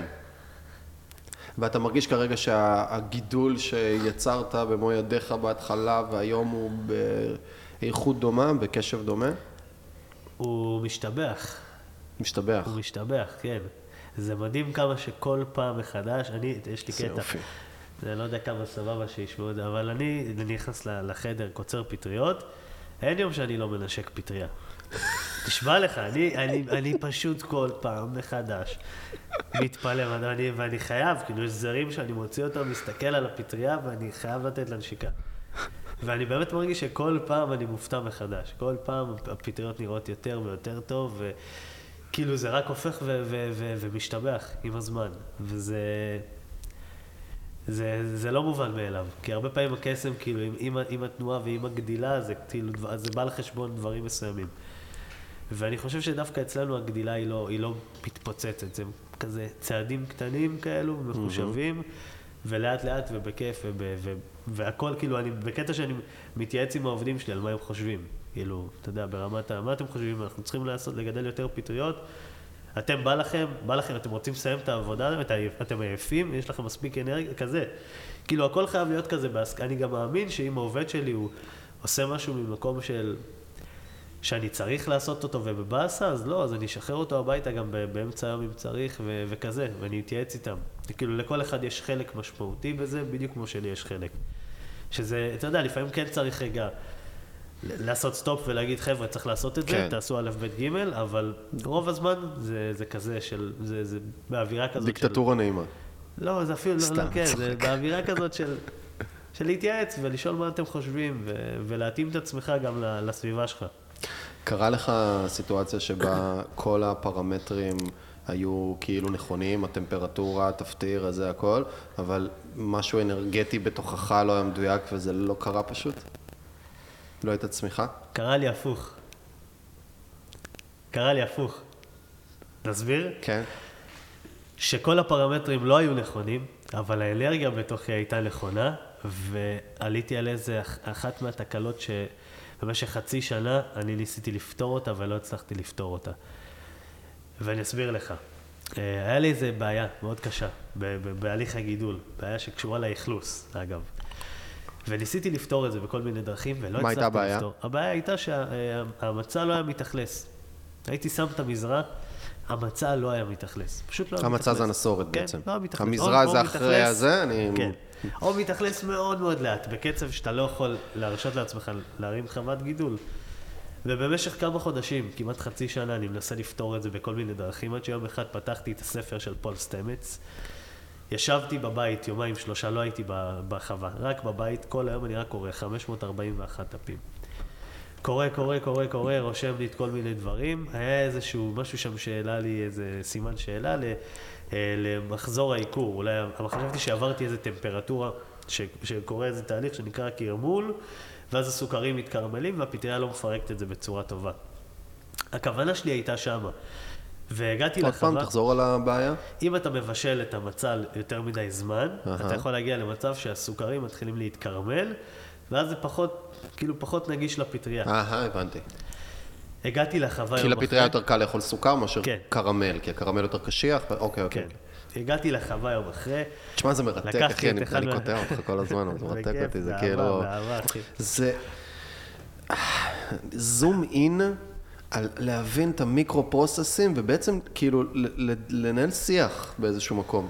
עם, עם מה הישות הזאת צריכה כדי לצמוח ולגדול, ו- ואתה לא יכול לחרטט אותה, היא, פשוט לא... אתה תוקע אותי בזה, אז הנה, אני לא זה, כאילו, זה מין כזה. כל, כאילו כל, לכל פרמטר הכי קטן יש תפקיד הכי חשוב. מספיק שהליך אחד בשרשרת לא היה כמו שצריך, וכל השרשרת מתפוצצת. זה כמו, אני אוהב להסביר את זה, זה אפס או אחד, כמו במדעי המחשב, או איך שלא תקרא לזה, שאם לא, לא עשית את זה הכי מדויק, אז זה לא שזה יצא פחות טוב, זה פשוט לא יצא בכלל. בכל אופן, חזרתי לחווה, לקחתי אה, כמה מצעי גידול, אה, ובדרך כלל היינו מכינים אותם באיזו צורה מאוד מאוד ספציפית, והפעם לא היה לי כוח להכין את זה, זה היה כאילו, זה תהליך מאוד ארוך להכין את זה, אז עשיתי כזה איזה חפיף, הכנסתי לתוך שקית את כל המרכיבים, וכאילו בלי להכין את זה בצורה הכי טובה, ועשיתי טסט אה, בעיקור יותר קצר. אה, והיה שם שתי שקיות, אחת שהייתה אה, מוכנה בתערובת המסורתית, ועוד אחת בתערובת החפיף הזאת שעשיתי. וממש תוך איזה יומיים, שלושה אחרי שהנגעתי שם את התפטיר, אז זאת שעשיתי אותה בחפיף כזה ולא לא מסורתית, התחילה לצמוח ממש טוב. ואז אמרתי, טוב, יש פה איזה משהו, ניסיתי לעשות עוד כמה כאלה שקיות, ב, ב, אתה יודע, בחפיף כזה, בלי, בלי לשקול יותר מדי, בלי כזה, באיזה תצורה אחרת, אה, וגם הם עבדו טוב. ואז עשיתי 100 שקיות כאלה, וכל המאה עבדו טוב.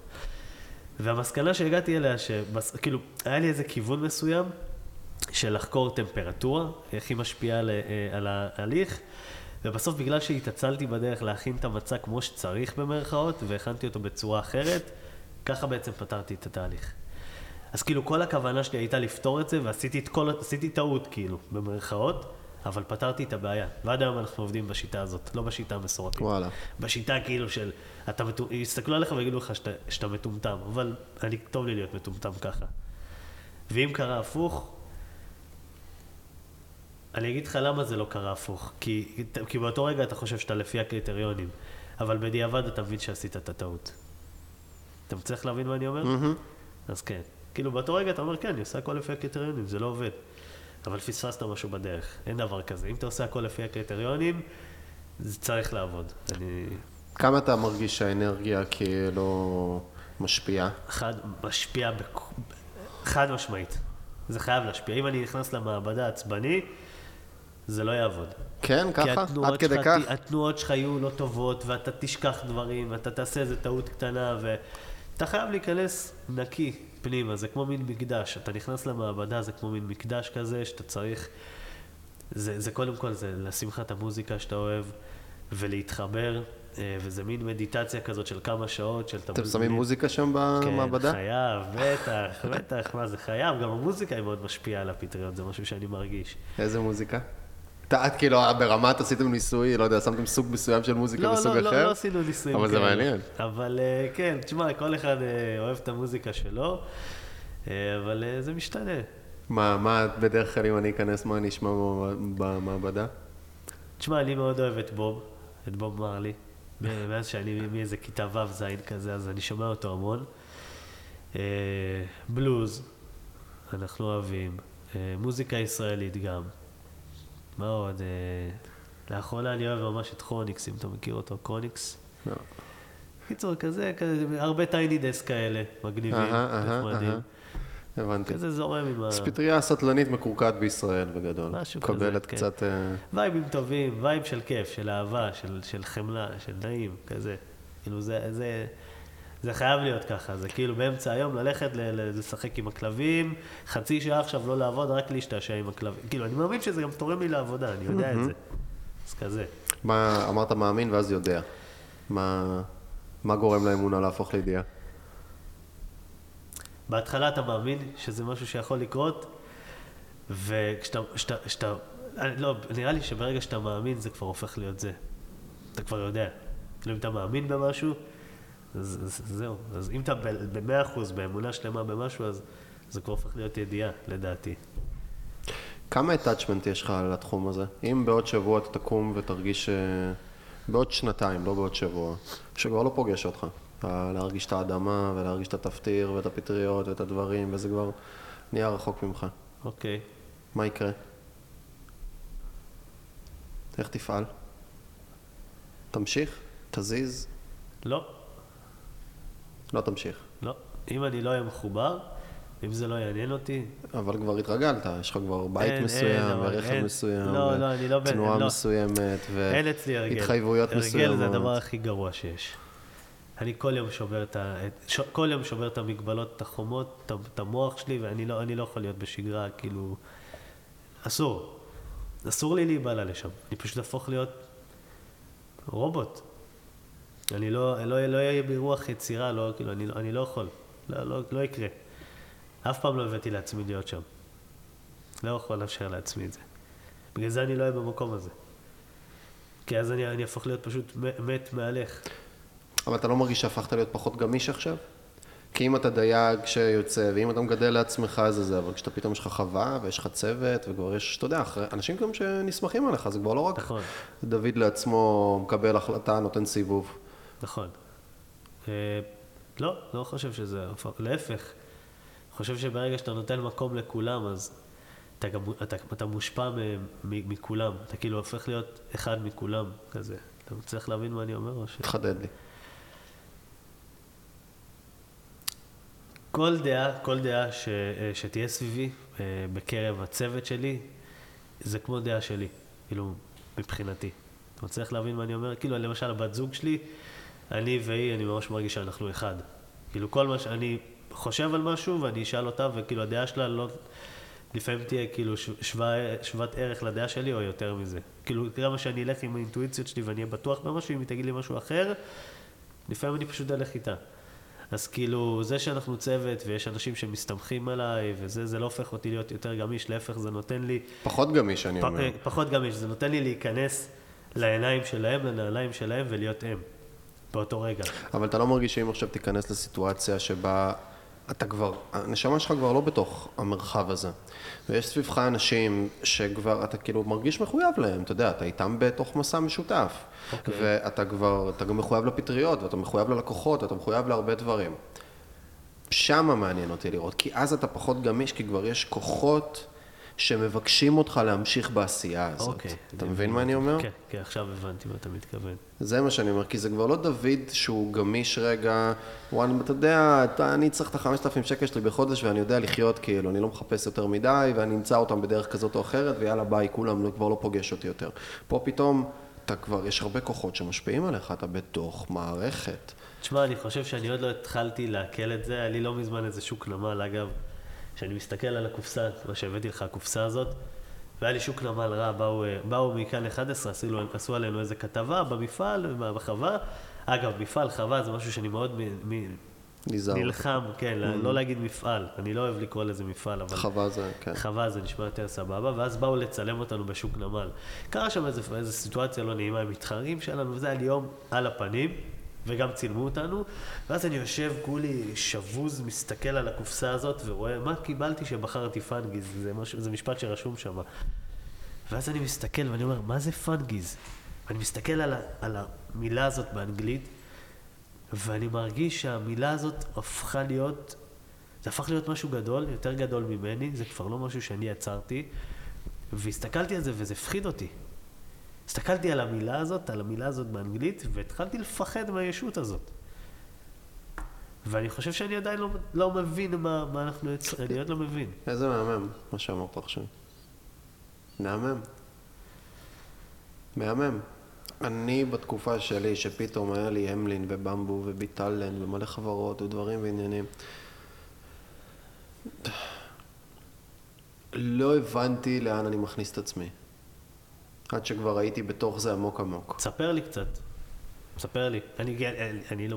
המוטיבציות שלנו אחרות לגמרי, המקורות עשייה אחרים לגמרי, האופן שבו פעלתי ו... היה לך חברות, הקמת... תספר לי, לי קצת. היה אני- לי, אין לי מושג, לא, לא, צריך לא לקבל עליך טיפה לא רקע. אכנס סופר עמוק, אבל בגדול כאילו, מצאתי את עצמי מתחיל לנוע בעולם העסקי, מלהיות אה, פרילנס, ללאט לאט זה הפך להיות משהו הרבה יותר, אה, הרבה יותר גדול, שפתאום היה לי, הקמתי חברה אחת, ואז עוד חברה, ואז עוד חברה, ועוד חברה, ועוד חברה, ופתאום מצאתי את עצמי בקבוצה של, תלוי איך אתה סופר כל חברה, בין חמש לשבע חברות, כי חלק מהן פשוט עוד לא הפכו עדיין לממש חברות בעם וכזה, אבל היה ממש שש חברות בעם. שכולן, כל אחת חברה נפרדת, עם שותפים, עם צוות, כאילו, עם הכל עובדים. שלך, אתה- לא שעד ייסדת. 100% שלי, אחת, וכל השאר הן ב-50 עם שותף, כל חברה, ובעצם ככה, זאת הייתה אסטרטגיית צמיחה ותנועה שבה אני הייתי. ו... לא באתי לאורך כל התקופה הזאת מהמקום של העשייה עצמה, ואז מסביב להבין שהמנגנון משרת את העשייה. שוב פעם. העשייה יכולה להיות, אה, למשל, שוב, זה יכול להיות לכתוב קופי, בסדר? לכתוב טקסטים, בסדר? לתת שירות בעולמות הדיגיטל עכשיו לחברות ועסקים. אז יכול להיות שהקופי הוא הדבר המרכזי, זאת העשייה, או גידול הפטריות במקרה שלך. זה העשייה. העשייה זה במעבדה, זה להתעסק עם התפטיר, זה להתעסק עם המעלות, זה להבין רגע מה זה, איזה פטריה, מה, מה קורה, מה התקופה עכשיו בשנה, מה עדיף לגדל יותר או פחות, ואיך להיזהר, ומה אני צריך לצפות, ולהיות רגע להבין את כל הפרמטרים, ואז, אוקיי, יש לי מוצר שהבאתי אליו לב וכוונה ואמת ואת הנשמה שלי ודרך הדבר הזה הרגשתי שאני מתמזג עם העשייה הזאת, זה יצא מתוך היצירה שבתוכי, אוקיי, עכשיו מי צריך את זה? מי רוצה את זה? ואיך אני יכול לבנות מנגנון סביב זה כדי לאפשר לעוד אנשים ליהנות מהטוב הזה שיצרתי ויצר לי איכות חיים בחיים. ואצלי זה היה הפוך, זה היה אוקיי, בואו נתחיל לבנות מנגנון מסביב. בואו נתחיל להביא אנשים, בואו נתחיל להביא לקוחות, בואו רגע לפני העשייה עצמה, נתחיל כבר לראות איך אני פוגש את ה-P&L, פוגש את הדוח רווח והפסד, פוגש את המחזור, פוגש את הכסף, פוגש את הדברים. ולאט לאט זה הפך להיות כאילו שאם היית שואל אותי, אם היה לי זמן פנוי, מה התחביבים שלי, אז הייתי אומר לך לעשות עסקים, אני נהנה מזה. אני נהנה מהמשא ומתן, אני נהנה משיתופי פעולה, אני נהנה מלהחזיק רגע מנגנון, מלצמוח, מגדילה, מכל הדברים האלה. אבל התנתקתי מהעשייה עצמה. מאוד. וזה לא שראיתי רק כסף, ראיתי אנשים, וגם, הרבה אנשים מסתכלים מבחוץ, הרבה פעמים חושבים שוואלה, אתה כאילו מרוויח, זה שהבן אדם עושה מחזור זה רווח, זה לא. רוב הזמן מה שקורה ברוב החברות, בטח בעולמות של שירות ולא חברות עכשיו שהן מתפוצצות, רוב האנשים שעושים כסף מחברות זה בדרך כלל שהחברה מגיעה לשווי מספיק גבוה ואז מייצרים איזושהי מכירה. בסדר, אילון מאסק וג'ף בזוס הם מיליארדרים לא מזה שאמזון הרוויחה הרבה כסף. לאורך התקופה והם משכו דיבידנדים, אלא מזה שהחברה הפכה להיות כל כך גדולה שהיא שווה הרבה כסף ואז הם שווים כי יש להם אחוזים. Okay. בדרך, רוב החברות, כשהן צומחות, הן כל פעם לוקחות את הרווחים שלהן ומשקיעות אותן חזרה בתוך החברה. ואז בשנה הראשונה, לא יודע, קח את אמלין, אני כבר לא זוכר את המספרים בדיוק, אבל בשנה הראשונה עשיתי באמלין איזה 600 אלף שקל. ואז בשנה השנייה באחת החברות עשיתי כבר מיליון שקל, ואז כבר הגעתי למספרים של שתיים וחצי, כאילו אתה כבר, אתה כבר צומח, אבל המשכורת שלי לא השתנתה לאורך כל התקופה הזאת. המשכורת שלי די דומה. למה? כי החברה צומחת, המחזור גדל, לא בהכרח הרווח גדל, וכשיש יותר רווח, okay. אז אני ממשיך להשקיע את הרווח הזה כדי, כדי להקים לה... עוד חברה, או כדי להביא עוד צוות עובדים, או כדי לעשות עוד פעולות, או לקחת משרדים ולשפץ ולבנות לי אולפן עכשיו ב-60-70 אלף שקל, שיהיה לפודקאסטים ולתכנים ושיהיה לי קל יותר. בלקחת עובד עכשיו, שיתעסק בפודקאסטים ויקבל עכשיו שכר בשווי 8,000 שקלים וישחרר אותי ויאפשר צמיחה וגדילה. ופתאום זה עוד משהו ועוד משהו ועוד משהו ועוד משהו, ואז בסוף כבר... נכנסתי לוורטקס נורא נורא חזק, למין תנועה מערבולת כזאתי, שאני לא בהכרח מרוויח יותר כסף, אבל יש לי פי עשר יותר אחריות. כי יש לי יותר לקוחות, כי יש לי יותר דברים, כי יש לי יותר זה, וזה עוד יותר מרחיק, כי פתאום נהייתי, ככל שעסק צומח, אתה נהיה יותר ויותר בירוקרט. בבסיס, בסדר? תלוי איזה עסק ואיך וזה, אבל יש יותר התעסקות, כי יש יותר חשבוניות, ויש יותר עניינים פיננסיים, והתזרים פתאום יותר, צריך, פתאום צריך לנהל את הפיננסים. כאילו, ולא רק לתת להם להיות. פתאום צריך, רגע, יש לי יותר עובדים, אני כבר לא מכיר את כל העובדים באמת. אין לי כבר שיחות אישי, כאילו, זה כבר מתחיל להיות בתצורה שבה יש לי מלא, אני קם כל בוקר עם 70% מהיום שלי עיסוק בבירוקרטיה, 80% אחוז מהיום בבירוקרטיה. עכשיו בירוקרט, בירוקרטיה או maintenance, כדי להחזיק, כי כל חברה היא בעצם, לא יודע אם כל, אבל בוא נגיד הרוב המוחלט של חברות, או מבנה בכללי, זה בעצם כל מבנה. המבנה הזה של חברה, בהגדרה, זה לקחת כמויות של אנשים שיש להם אינטרסים מנוגדים שמושכים לכיוונים אחרים, ולנסות לכנס אותם לראש חץ אחד שמתקדם לאותו כיוון. בהגדרה זה מבנה שכל הזמן רוצה להתפרק. הוא כל הזמן רוצה להתפרק. כי אני כמעסיק רוצה לא לשלם יותר מדי לעובדים, העובדים רוצים להשיג שכר יותר גבוה, אני כלקוח רוצה להוציא יותר מהחברה שאני מקבל ממנה שירות, אני כנותן שירות לא רוצה להעניק יותר ממה שאני יכול לתת, כאילו יש מרחב מסוים, אז כל הזמן להחזיק את המבנה, אני עסוק בלהחזיק את המבנה, ולא בעשייה עצמה. והמקום הזה לאט לאט לאט לאט מרחיק מעשייה, ואני כבר משרת את המנגנון, אני כבר לא משרת את עצמי. המטרה של החברה זה להמשיך להתקיים, לא החוצה בחזון ובמילים הגדולות שכותבים, לא. בתכלס, ביום יום איך זה נראה, להחזיק את החברה שלא תתפרק ולהמשיך לגדול. זה בגדול מה שנהיה לאט לאט בראש שלי. אז בהתחלה כל לקוח הוא לקוח וזה, אבל לאט לאט אני כבר מתרחק מהלקוחות, אני מתרחק מהדברים, ויש פשוט תנועת צמיחה לשם הצמיחה, יחד עם כל הזמן לאכול את כל השיט, כי בסוף אני המנכ"ל, אז אני... מה מגיע אליי? לא מגיע אליי הדברים הנעימים והטובים תוך כדי תנועה, מגיע כל הבעיות. אז גם כל התדר שלי זה תדר אחד גדול של בעיות. ולקח לי, ואחת מהבעיות הכי גדולות שלי, כבעיות, אתגרים או אחד מהמעלות הכי מהממות שלי, אתה יודע, זה תמיד חרב פפיות. כן, ואחד כן. מהאתגרים הכי גדולים שלי, זה שאני סובייטי שלא אומר כואב לי. כשאני יצרתי את הסביבה. אם אתה תכניס אותי, נגיד, לתוך מסגרת של מישהו אחר, אני תוך שתי דקות אומר, טוב חבר'ה, זה לא מתאים לי, ביי. אבל אם אני יצרתי את המסגרת, ובאיזשהו מקום אני מאמין בתוכה ואני נע, אני ממשיך להחזיק אותה לאורך הרבה זמן, אני יודע להישאר הרבה זמן על המתח. אז אני ממשיך להעניק אנרגיה למשהו כבר שלא פוגש אותי, לא משרת אותי. כבר זה לא פונקציית, כאילו זה לא פונקציית מטרה ותנועה שבה אני מרגיש שאני בנעימות, בהגשמה, במימוש, ב... בנעי... ב... רוב היום שלי לא היה נעים. לא היה נעים. איך זה בא לידי ביטוי? בחוסר רצון להתעורר בבוקר. אוקיי. כאילו, בקושי לצאת מהמיטה ברמה הזאת. עכשיו, אני מגיע כל יום, כן? וזה אבל ממש כזה... הסנכרון הביולוגי שלי לא התאים לסביבה שיצרתי לעצמי. אה, תחושה גדולה של אונס עצמי. מאוד. הרבה מאוד להסתכל על לו"ז ולהבין שיש לך בתוכו איזה שישה דברים שאתה לא רוצה לעשות היום, לא פשוט. תדר כללי בלתי נגמר של יש לי המון דברים להספיק ולעשות שאני לא מספיק ולא עושה. כאילו אין לי רגעים של ואקום, אתה מבין? כי בכל רגע נתון תמיד יש עוד משימות לעשות.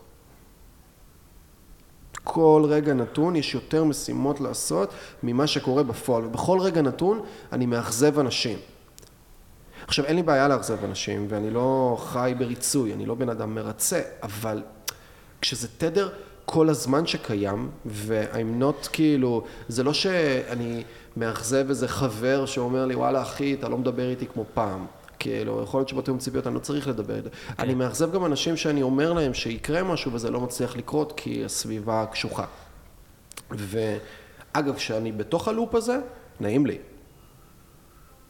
כי אני בסיפור כל כך חזק של זאת המציאות, והיא טובה לי.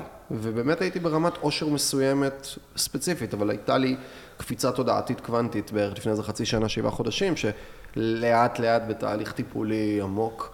התחלתי לפרק ולהרכיב מחדש את כל מה שאני מתבונן עליו ולהתבונן למציאות באמת בעיניים, לא להכיל את ה... את ה כי אני בן אדם מורה של mind, אז יצרתי לעצמי בתוך האונה הקדמית שלי, במוח שלי, בלוגיקה, במוח השמאלי, לא משנה איך נגדיר את זה, סיפור ומתווה נורא נורא חזק שממשיך לקיים את הלופים שאני בתוכם.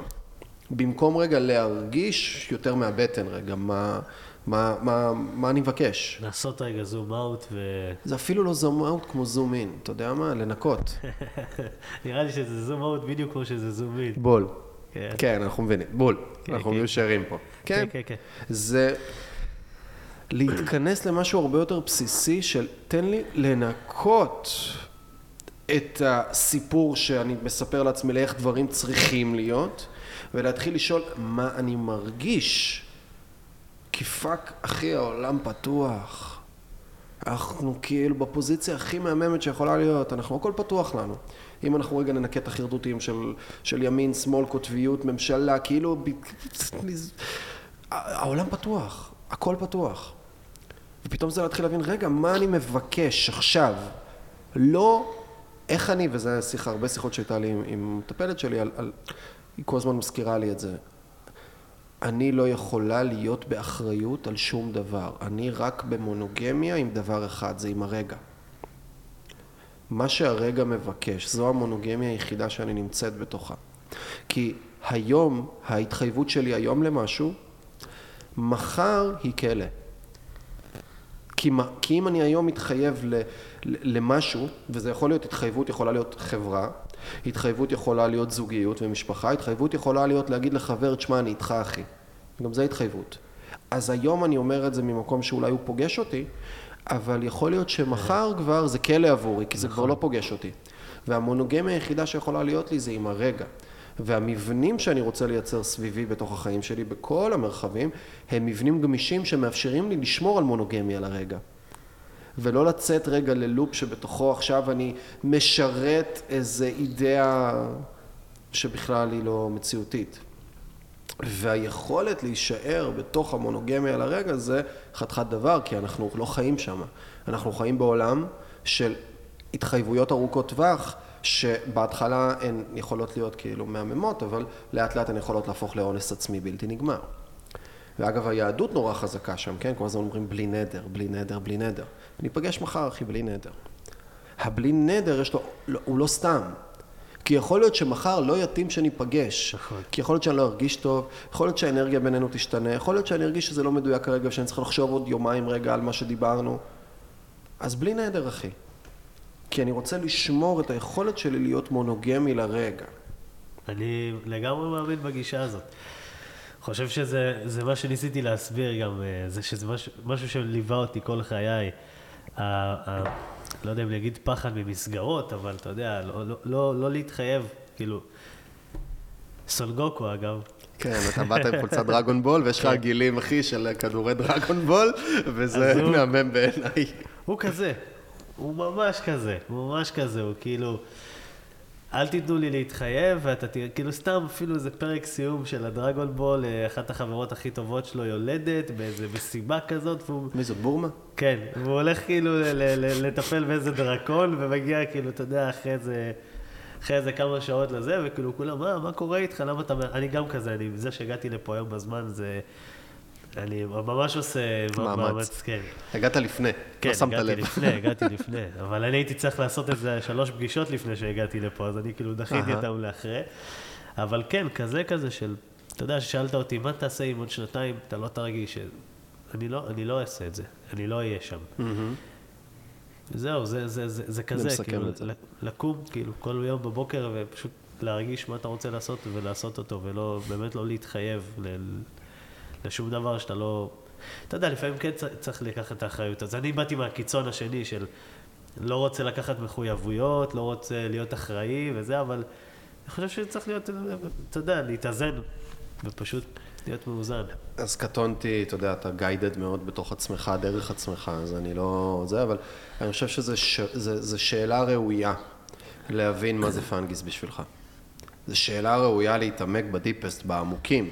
איפה פונגיס, איפה עובר רגע הקו הזה בין אני, אוקיי, זה כבר בגודל שזה כבר מתחיל לא לפגוש אותי. זה, זה כבר, זה כבר, איפה זה הופך להיות הכי קלישה, אזיקי זהב כבר, כאילו כלוב של זהב, golden handcuffs כזה, שזה כבר מתחיל להיות מרחב שיצרת מהמקום הנכון, אבל פתאום הוא בולע אותך, והוא מסווה את עצמו. כי הוא מסווה את עצמו, כי זה שלך, אתה יצרת, זה הגיע מתוכך, אז מבחוץ זה יכול להיות כאילו, רגע, אני בתוך הליין שאני יצרתי, מה אני יכול עוד לבקש, מה יותר מזה? אבל סיכוי לא רע שבגודל מסוים ובמבניות מסוימת, זה כבר מתחיל להיות כלוב של זהב שלא שמים לב שיוצרים אותו, אני הייתי שם לגמרי. הסיפור אחר, אתה הרבה יותר קשוב לעצמך ממה שאני הייתי, אני הייתי הרבה יותר מסתכל החוצה, לוקח מודלים מאחרים ויוצר מציאות מסוימת שאני נראית לי הגיונית ולא מרגיש אותה. Okay. אתה הרבה יותר מהתחושה פנימה, אז אני חושב שהסיכוי שאתה, מה שנקרא, תהיה אוף רוד לאורך הרבה מאוד זמן, הוא, הוא יותר נמוך ממה שאני הייתי. קודם כל אני מעריך את זה, ותודה, וזה באמת גרם לי כרגע להסתכל על זה מזווית אחרת שלא לא הסתכלתי בה לפני, ואתה יודע, אפילו ששואלים אותי, מה התוכנית העסקית שלך, כמה עולה לך לייצר, וכמה אתה צריך ל... אני אומר להם, חבר'ה, מה, אני שנה, שנתיים בעסק, איך אני יודע כמה עולה לי לייצר? אני עוד לא הרצתי את זה מספיק. זה... יש לי איזה הערכה, אני כל איזה חודש, חודשיים עושה הערכה, אבל אני תמיד אומר לכל מי ששואל אותי, אתה יודע, האנשים המבוגרים, אחים שלי הגדולים, או כל מיני, היועץ העסקי שלי, אני אומר, תשמע, אני פשוט מרגיש, עושה מה שמרגיש לי לנכון, ונראה לי שאני אדע לענות על זה בהמשך, כי כרגע זה, זה לא הכי, זה לא יודע, זה הרגיש לי שזה, אני לא יודע, לא יודע לענות על זה כרגע. Uh-huh. כאילו זה, כן, ככה כזה, אני כאילו, אני קודם כל מרגיש וזורם, ואז אני מתחיל אה, לבנות את ה... אגב, עכשיו אני נכנסתי לאיזה פרוטוקול גידול של פטריה מאוד מאוד מיוחדת שנקראת מורל. ואני במשך כמה חודשים כל היום רק רואה עליה סרטונים, ובסינית, כי אין שום גידול עליה בשום שפה אחרת. מוציא כל מיני פרוטוקולים, כל מיני פטנטים שהוצאתי באינטרנט, קורא אותם, קורא אותם, קורא אותם, לא רושם לי כלום בצד.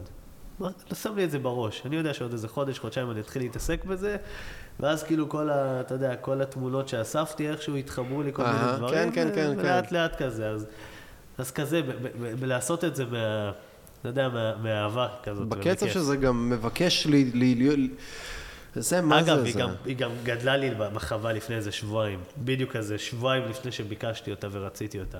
אמרתי לג'ני, ג'ני, אני לפני שנה עוד רציתי אותה, ולא, לא, כאילו, לא התעמקתי בזה, ואז אמרתי לג'ני לפני איזה חודש, חודשיים, ג'ני, אני רוצה לגדל מורל. אני רוצה לגדל את הפטריה הזאת. חודש אחרי אני יוצא החוצה, מחוץ לחווה, פעם ראשונה. זאת פטריה לא, שכאילו, נדירה. אני מוצא איזה ארבע, חמש ככה. מחוץ לחווה גדלות. זו לבד? יח... לבד. בלי שהבאת... לבד. פטריה גדלה, הפטריה היחידה אגב שגדלה לבד. וואו. כאילו, היחידה. שום פטריה אחרת לא גדלה שם שהיא לא לבד, רק היא. איפה היא גדלה? יצא. בתוך? עשר מטר החוצה מהחווה שלי, יש כזה דשא. Uh-huh. הלכתי לטייל שם עם הכלב, ואני פשוט רואה אחת גם בגודל מפלצתי, כאילו מורל כזה, זה, זה נחשב קיצוני. פשוט באה, אמרה לי, רצית אותי? הנה, אני, אני פה. מטורף, אחי. כזה. תשמע, זה היה הזוי. מטורף. כן, ממש. צילמתי את זה, התלהבתי, התחלתי לקחת ממנה שכפולים לצלוחית פטרי. רגע, ואתה, כאילו, לפני זה היית, התחלת להביא כוונה לדבר הזה? כאילו, התחלת כן. לראות את הסרטונים? ראיתי, כן, כבר כמה שבועות לפני. אגב, זאת פטריה שהיא סופר קשה לתרבות וכמעט בלתי אפשרית, אבל אני מאמין שאנחנו נצליח. מתישהו זה יקרה. כשזה צריך לקרות. יש לי משפט שמלווה אותי, מלווה אותי מאיזה 2014. הוא אומר, it's not about if, it's about when. וכאילו, אם אתה רוצה משהו, זה, זה פשוט עניין של זמן. פשוט לשים את עצמך שם, ו... וזה קורה. זה מה שאני מאמין בו. Mm-hmm. פשוט לרצות אותו מספיק.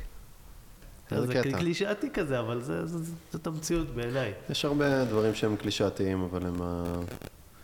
כשאתה רגע מתבונן בהם מספיק, אתה מבין אותם, כשאתה מבין אותם בעמוקים ולא בפשט. לכל דבר יש את הפשט שלו, יש את ה... ואתה יודע מה? אתה אפילו מבין אותו בעמוקים, זה לא מבין אותו. כשאתה מרגיש אותו. כן. כשאתה כאילו, אתה עכשיו אומר, אני חבר טוב שלי, איתי, כאילו, שעכשיו העלה אה, מחזה בקאמרי. אז כאילו, הוא ידע שהמחזה הזה יהיה בקאמרי. הילד בן 29, לכתוב מחזה על שלוש נשים מבוגרות שרבקה מיכאלי משחקת בו. כאילו, בקאמרי. אתה יודע איזה קשה זה להביא מחזה מקורי. הוא כתב אותו? שהוא כתב אותו במשך שלוש וחצי שנים, זה התהליך שלו, וכאילו, הוא ידע. פשוט הייתה ידיעה שם, שזה, וזה, וזה לא משנה כמה. ויש בזה משהו. אבל, אבל הוא, ואני חושב בדומה לך, ויכול להיות שאני עושה רומנטיזציה על שניכם עכשיו וזה, אבל יש משהו ב... כשיוצרים לא מהמקום הטכני, אלא מהקריאה הפנימית, כשמביאים לדברים להיות כאילו מהמקום הנכון שלהם, ולא במוטיבציה, כשהסורס האנרגטי הוא מגיע רגע פשוט מ... אוקיי, זה מה שמרגיש לעשות כרגע, ולא מי... סבבה. אה, פטריות זה תחום אה, רלוונטי, זה תחום שהוא בתולי, זה תחום שיש בו המון פוטנציאל, אפשר לעשות בו אחלה של מודלים כלכליים, יאללה, בואו נבנה את העסק סביב... לא, כשזה מגיע ממישהו שהיה צריך למכור את האוטו כדי לקנות את הסירים כדי להכין את הפטריות הראשונה שלו. כאילו זה... אז זה יקרה, אז זה דברים שיקרו. תשמע, גם אגב, מה שאתה אומר, אני... כשיצאתי מהצבא, היה לי איזה, היה לי איזה טראומה עשית בצבא? הייתי בחיל הים, בעתלית, אה, בשייטת 13, באיזה תפקיד, אה, תפקיד כזה, אה, לא משנה. ספציפי. כן. אה, וכשיצאתי משם, רציתי להתמודד עם איזה טראומה שהייתה לי, והיה לי ידיעה בראש, אני, ידיעה ממש, אנשים אמרו לי, למה, למה, אתה יודע, יש לי סביבה מאוד כזאת, סביבה, אה, אמרתי לך, עתיקות ואשקלון ופריפריה, וכולם כזה, מזר, כאילו, אתה יודע, מזרחים כזה, וכאילו פטריות הזיה זה, וואו, איך אתה עושה פטריות הזיה, מה אתה דפוק, איך אתה נוגע בדברים האלה, אתה תתפלפ, אתה זה. אמרו לי, למה רצית לעשות פטריות הזיה? ואמרתי להם, פשוט ידעתי שאני צריך לעשות פטריות הזיה, כדי להתחיל את החיים שלי. כמה חודשים שיש לי מחשבה בראש, ואמרו לי, אולי השתגעת, אולי משהו, אבל אתה יודע, הכל בראש אומר לך, אתה צריך לעשות פטריות פסילוסיבין. ככה, כזה. ואני לא, לא ידעתי כלום על זה לפני. לא יודע מאיפה זה בא. זה, זה כנראה בא מאיזשהו משהו, אולי איזה פוסט שקראתי, כן, או כן. איזה מישהו ששיתף באיזה חוויה, אבל זה היה כל כך תמוה בי, ולא ידעתי לאן אני נכנס, ולא היה בי שום פחד גם. אני קמתי בחמש בבוקר לעשות את הטריפ הזה, חיכיתי לו מלא זמן עד שהפטריה גם, אה, אתה יודע. אה, ו- וכזה, ידעתי שזה מה שאני צריך לעשות כדי להתחיל את החיים שלי. בדיוק ככה, כמו שהוא, שהוא ידע, כזה עם הפטריה, ככה היה לי, בול, אחד לאחד. מעניין. מעניין. בואו נחזור טיפה לדייג, כן. ובזה נאסוף. איפה, איפה זה יתחיל ואיך זה היה נראה? איך התחלתי לדוג? כן. הייתי ילד בן 7-8, ב- בשכונה כזה הייתי רואה את אחד השכנים, סמי, זיכרונו לברכה, היה חוזר עם חכה מהים. תמיד הייתי אומר לו, סמי, קח אותי לדוג, סמי, תביא לי חכה, סמי, זה, זה.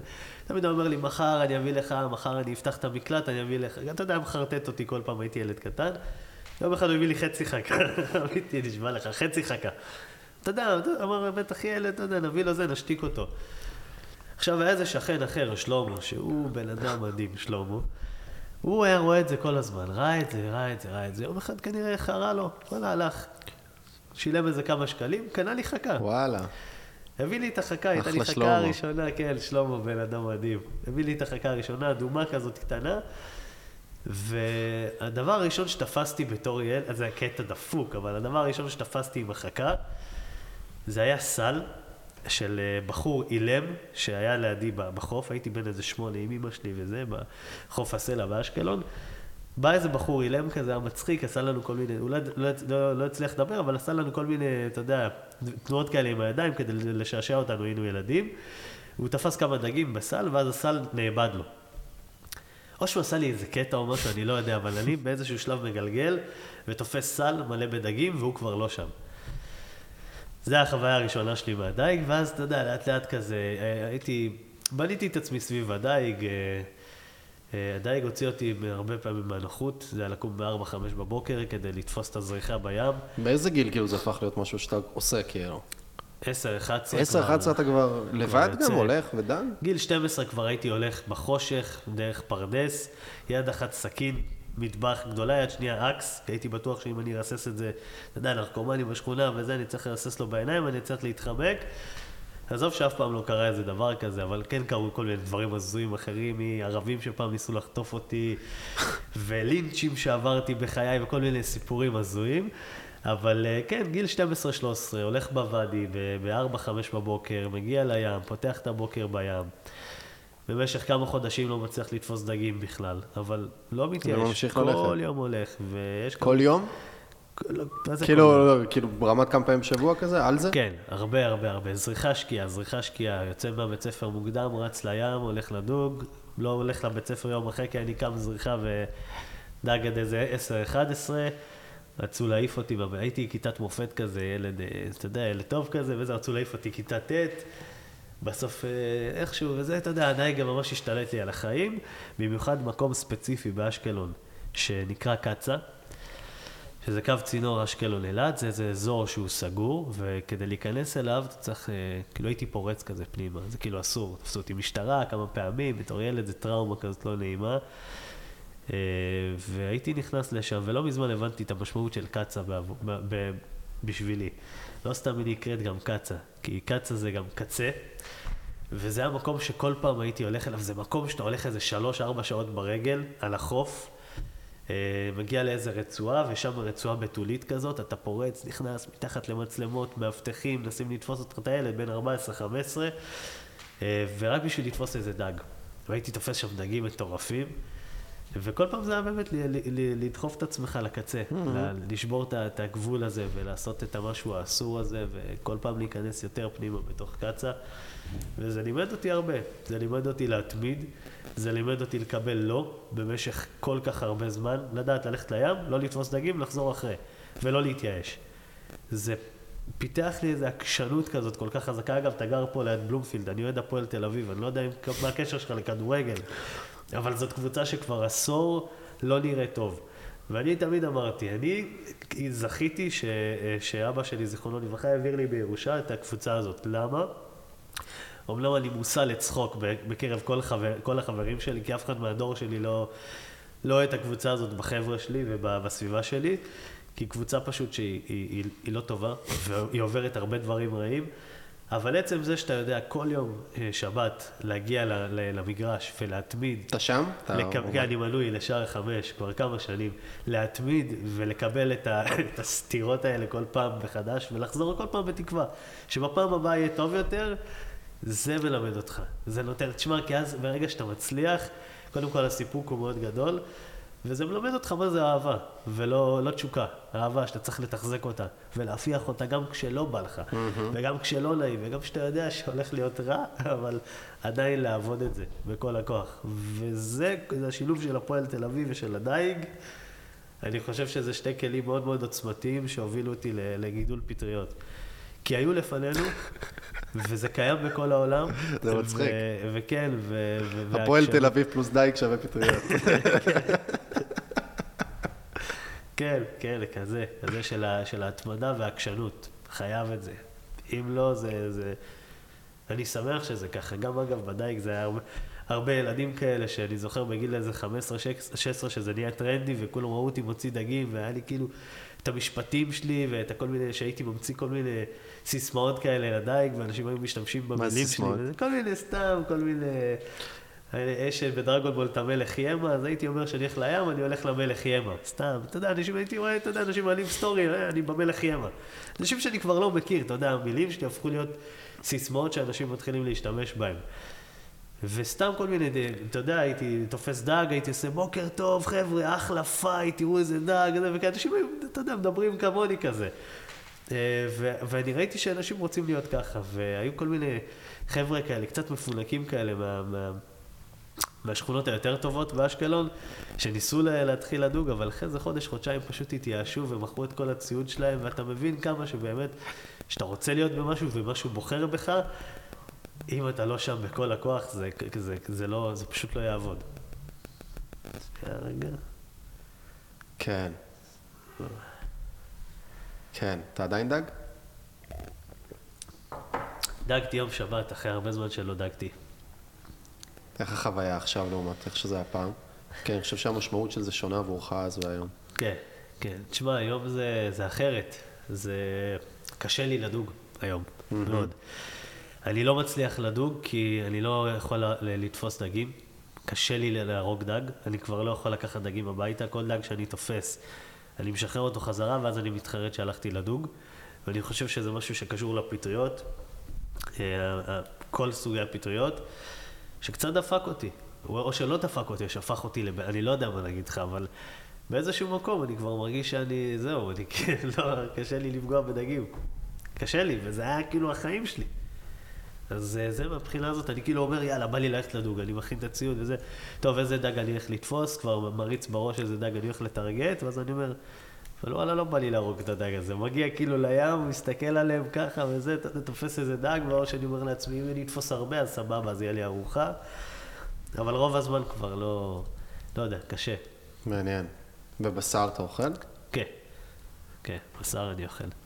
כי זה, זה, זה מה לי הרבה להתבונן עליו. אני חושב שאנחנו, כחברה, אנחנו מאוד מרוחקים ממה שיש לנו בצלחת. אנחנו לא מבינים מה התהליך שזה עובר. אז זרקתי את זה מקודם על המלפפון בצד החיובי, נכון. של רגע לראות את האדמה ולהרגיש את כל התהליך ומה... אה, וכו', עד שכאילו יוצא פרי מתוך האדמה וכמה משקיעים בה וגשם וזה ודשן ו- ו- ונגד מזיקים, כאילו...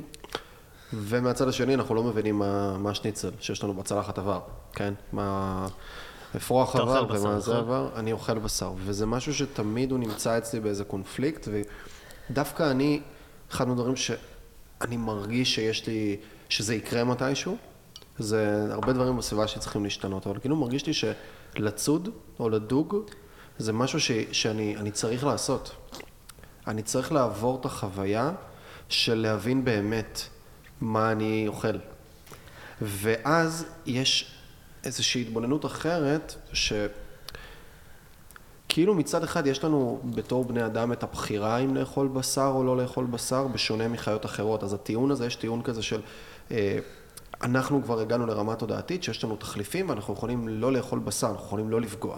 אבל יש מיליון טיעונים שם, כן? של כאילו מה הצמחים יותר טובים, כמה כדי לייצר שטחי גידול רגע כן, עכשיו, כן. וזה, כמה אני צריך להוריד יערות וכמה אני פוגע. הכל מורכב, זה שום דבר פה לא פשוט ואין כאן תשובה. וכאילו מרגיש שיש כן משהו טבעי באכילת בשר. יש משהו שם. לא, זה לא בחירה וזה להיות קשוב להאם אני מרגיש שאני רוצה או לא רוצה או מאיזה מקום זה מגיע. לא לאכול מתוך הרגל בשר, אלא לאכול מתוך קשיבות פנימה למה אני מכניס לגוף שלי, וגם באמת להתחבר לתהליך הזה. פעם היה לי איזה ויכוח כשהייתי ילד מיליטנטי בן 19 שחושב שיודע הכל, אז אה, עם מישהו שהוא רב והוא שוחט, הוא הלך לעשות שחיטה כדי בעצם לעבור את החוויה המלאה הזאת, הוא עשה גם את זה, ולא הצלחתי להבין אותו. וזה היה כל כך צבוע, אז אני מסתכל על זה, של מה אני מחרטט? אני פשוט נותן לאנשים אחרים לעשות את העבודה הזאת בשבילי, את, האיכסה, את, ה, את הלהתמודד באמת עם האופל שקיים בדבר הזה שנקרא חיים. כי זה אופל נורא גדול, כן. להבין את זה. להבין כמה זה אפל, אבל מצד שני, זה גם השלם, כי השלם הוא לא רק אור. השלם נכון. של הקיום זה האופל יחד עם האור, זה החולי יחד עם ההבראה, זה הריפוי יחד עם החריטה של הכאב. כאילו בסוף המציאות הזאת היא, היא אי אפשר לחיות בספקטרום נורא צר. אם אני רוצה לחוות אהבה והתגלות והגשמה והשראה ונוכחות, אז אני גם צריך להיות מוכן להכיל כאב ואובדן ו- ו- ו- ורצון למות. זה מטוטלת. זה מטוטלת, לא סתם creation הרבה פעמים מגיע ממקום של פצע פתוח וכאב, זה source להרבה מאוד דברים. כי זה מביא רגע את הדבר הזה. אז מה, אני מסתכל רק, אני, אני בסוף מקבל את זה בשניצל, או מקבל את זה בחתיכת בשר שהיא כבר לא קשורה לגוף ולישות ולחיים המלאים שהדבר הזה עבר? וזה מה שאני מתבונן בתוכו, וכאילו מרגיש לי פנימה שאני צריך לעבור את הסייקל המלא ולחוות את האופל הגדול הזה. ולחוות את הקושי הגדול הזה. לך על זה. ולא להסיט את המבט, כאילו, אתה מבין? כן. אני פעם הייתי כן. מסיט מבט מסצנות קשוחות שהייתי רואה באינטרנט, היום אני מסתכל דוך, כי אני אומר, וואלה, כאילו, מרמת הלהיות נאצי, אני מרגיש שיכלתי להיות אחלה נאצי. אני מרגיש שאם הייתי גדל בתקופה הזאת בגרמניה, בזה הייתי אחלה נאצי. הייתי מייעל את המערכת, הייתי עושה הרבה מאוד דברים, ולהבין שאני capable of doing it. לא לחרטט לעצמי סיפורים של כאילו, כן, מה, זה הם, זה איזה אנשים נורא... לא, אני לגמרי בתנאי סביבה מסוימים, יש בי את הדברים בטח, האלה. בטח. וכנ"ל על הדגים, וכנ"ל על תשמע, ה... זהו, אני באתי מהקיצון השני, הייתי הורג, אתה יודע, יש שיטה שנקראת איקיג'ים, זו שיטת אה, הרג יפנית, שאתה תופס את הדג, מכניס לו מין, אה, או הייתי עושה את זה עם מברג, כי לא, אף פעם לא, לא הייתי משקיע בזה, אבל דוחף לו את זה בתוך המוח, משתק אותו שנייה, אג- אגב, זו שיטה ממש הומנית, היא סבבה. אבל שחיטה של דג, אני מדבר איתך גם על דגים גדולים, לא עכשיו דגים קטנים. אתה מרגיש אנרגיה, דג שנלחמת איתו עכשיו, אתה יודע, דג גם וואו. עם מקלות מאוד מאוד עדינים. זה, זה היה ההתמקצעות שלי, זה נקרא ז'רז'ור. זה מין טכניקה דייג שאתה מדמה אה, אה, לדג טורף בים. אה, חתיכה, אה, דג קטן שהוא פצוע, אתה ממש מדמה את זה עם חתיכת פלסטיק, אתה צריך לעשות את זה עם מקל שהוא מאוד מאוד עדין, מאוד רגיש, כדי שממש תוכל להזיז את, את המקל ולעשות איתו כל מיני תנועות, כדי שהפלסטיק שבמים יזוז כמו דג, ואז בעצם אתה מרמה את הדג הטורף הגדול בזריחה או בשקיעה, שזה הזריחה זה זמן אחרי הצום, כי כל הלילה חושך והוא לא אכל, ובשקיעה זה זמן לפני צום. אז יש לך איזה חצי שעה, וואו. שעה, איזה פרק זמן כן. כזה, שאתה חייב להיות בו בים בנקודה הנכונה, ואתה בעצם תופס את הטורף.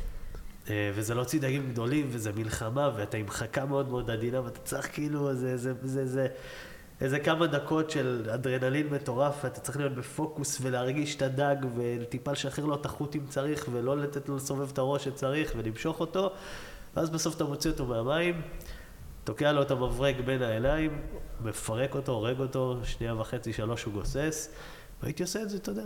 טכני. ו- כן, רגיל, כאילו, אתה יודע, תופס את הדג, אתה, עכשיו אין לך זמן, אתה צריך להרוג אותו מהר, לתפוס את הלהקה, טאק, תוקע לו את המברג, הורג אותו, ממשיך הלאה, אוכל אותו בבית, נהנה עם החברים. אגב, אין, אין כיף כמו לאכול דג שתפסת בעצמך, זה מדהים.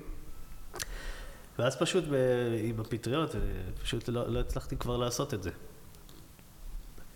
ואני הכי לא כזה, אני לא יפה מעניין. נפש כזה, אני פשוט לא אני לא... איזה קשה מעניין. לי להרוג דג, אני לא יכול, אני, לא, אני יוצא לים ואני אומר, למה אני עושה את זה?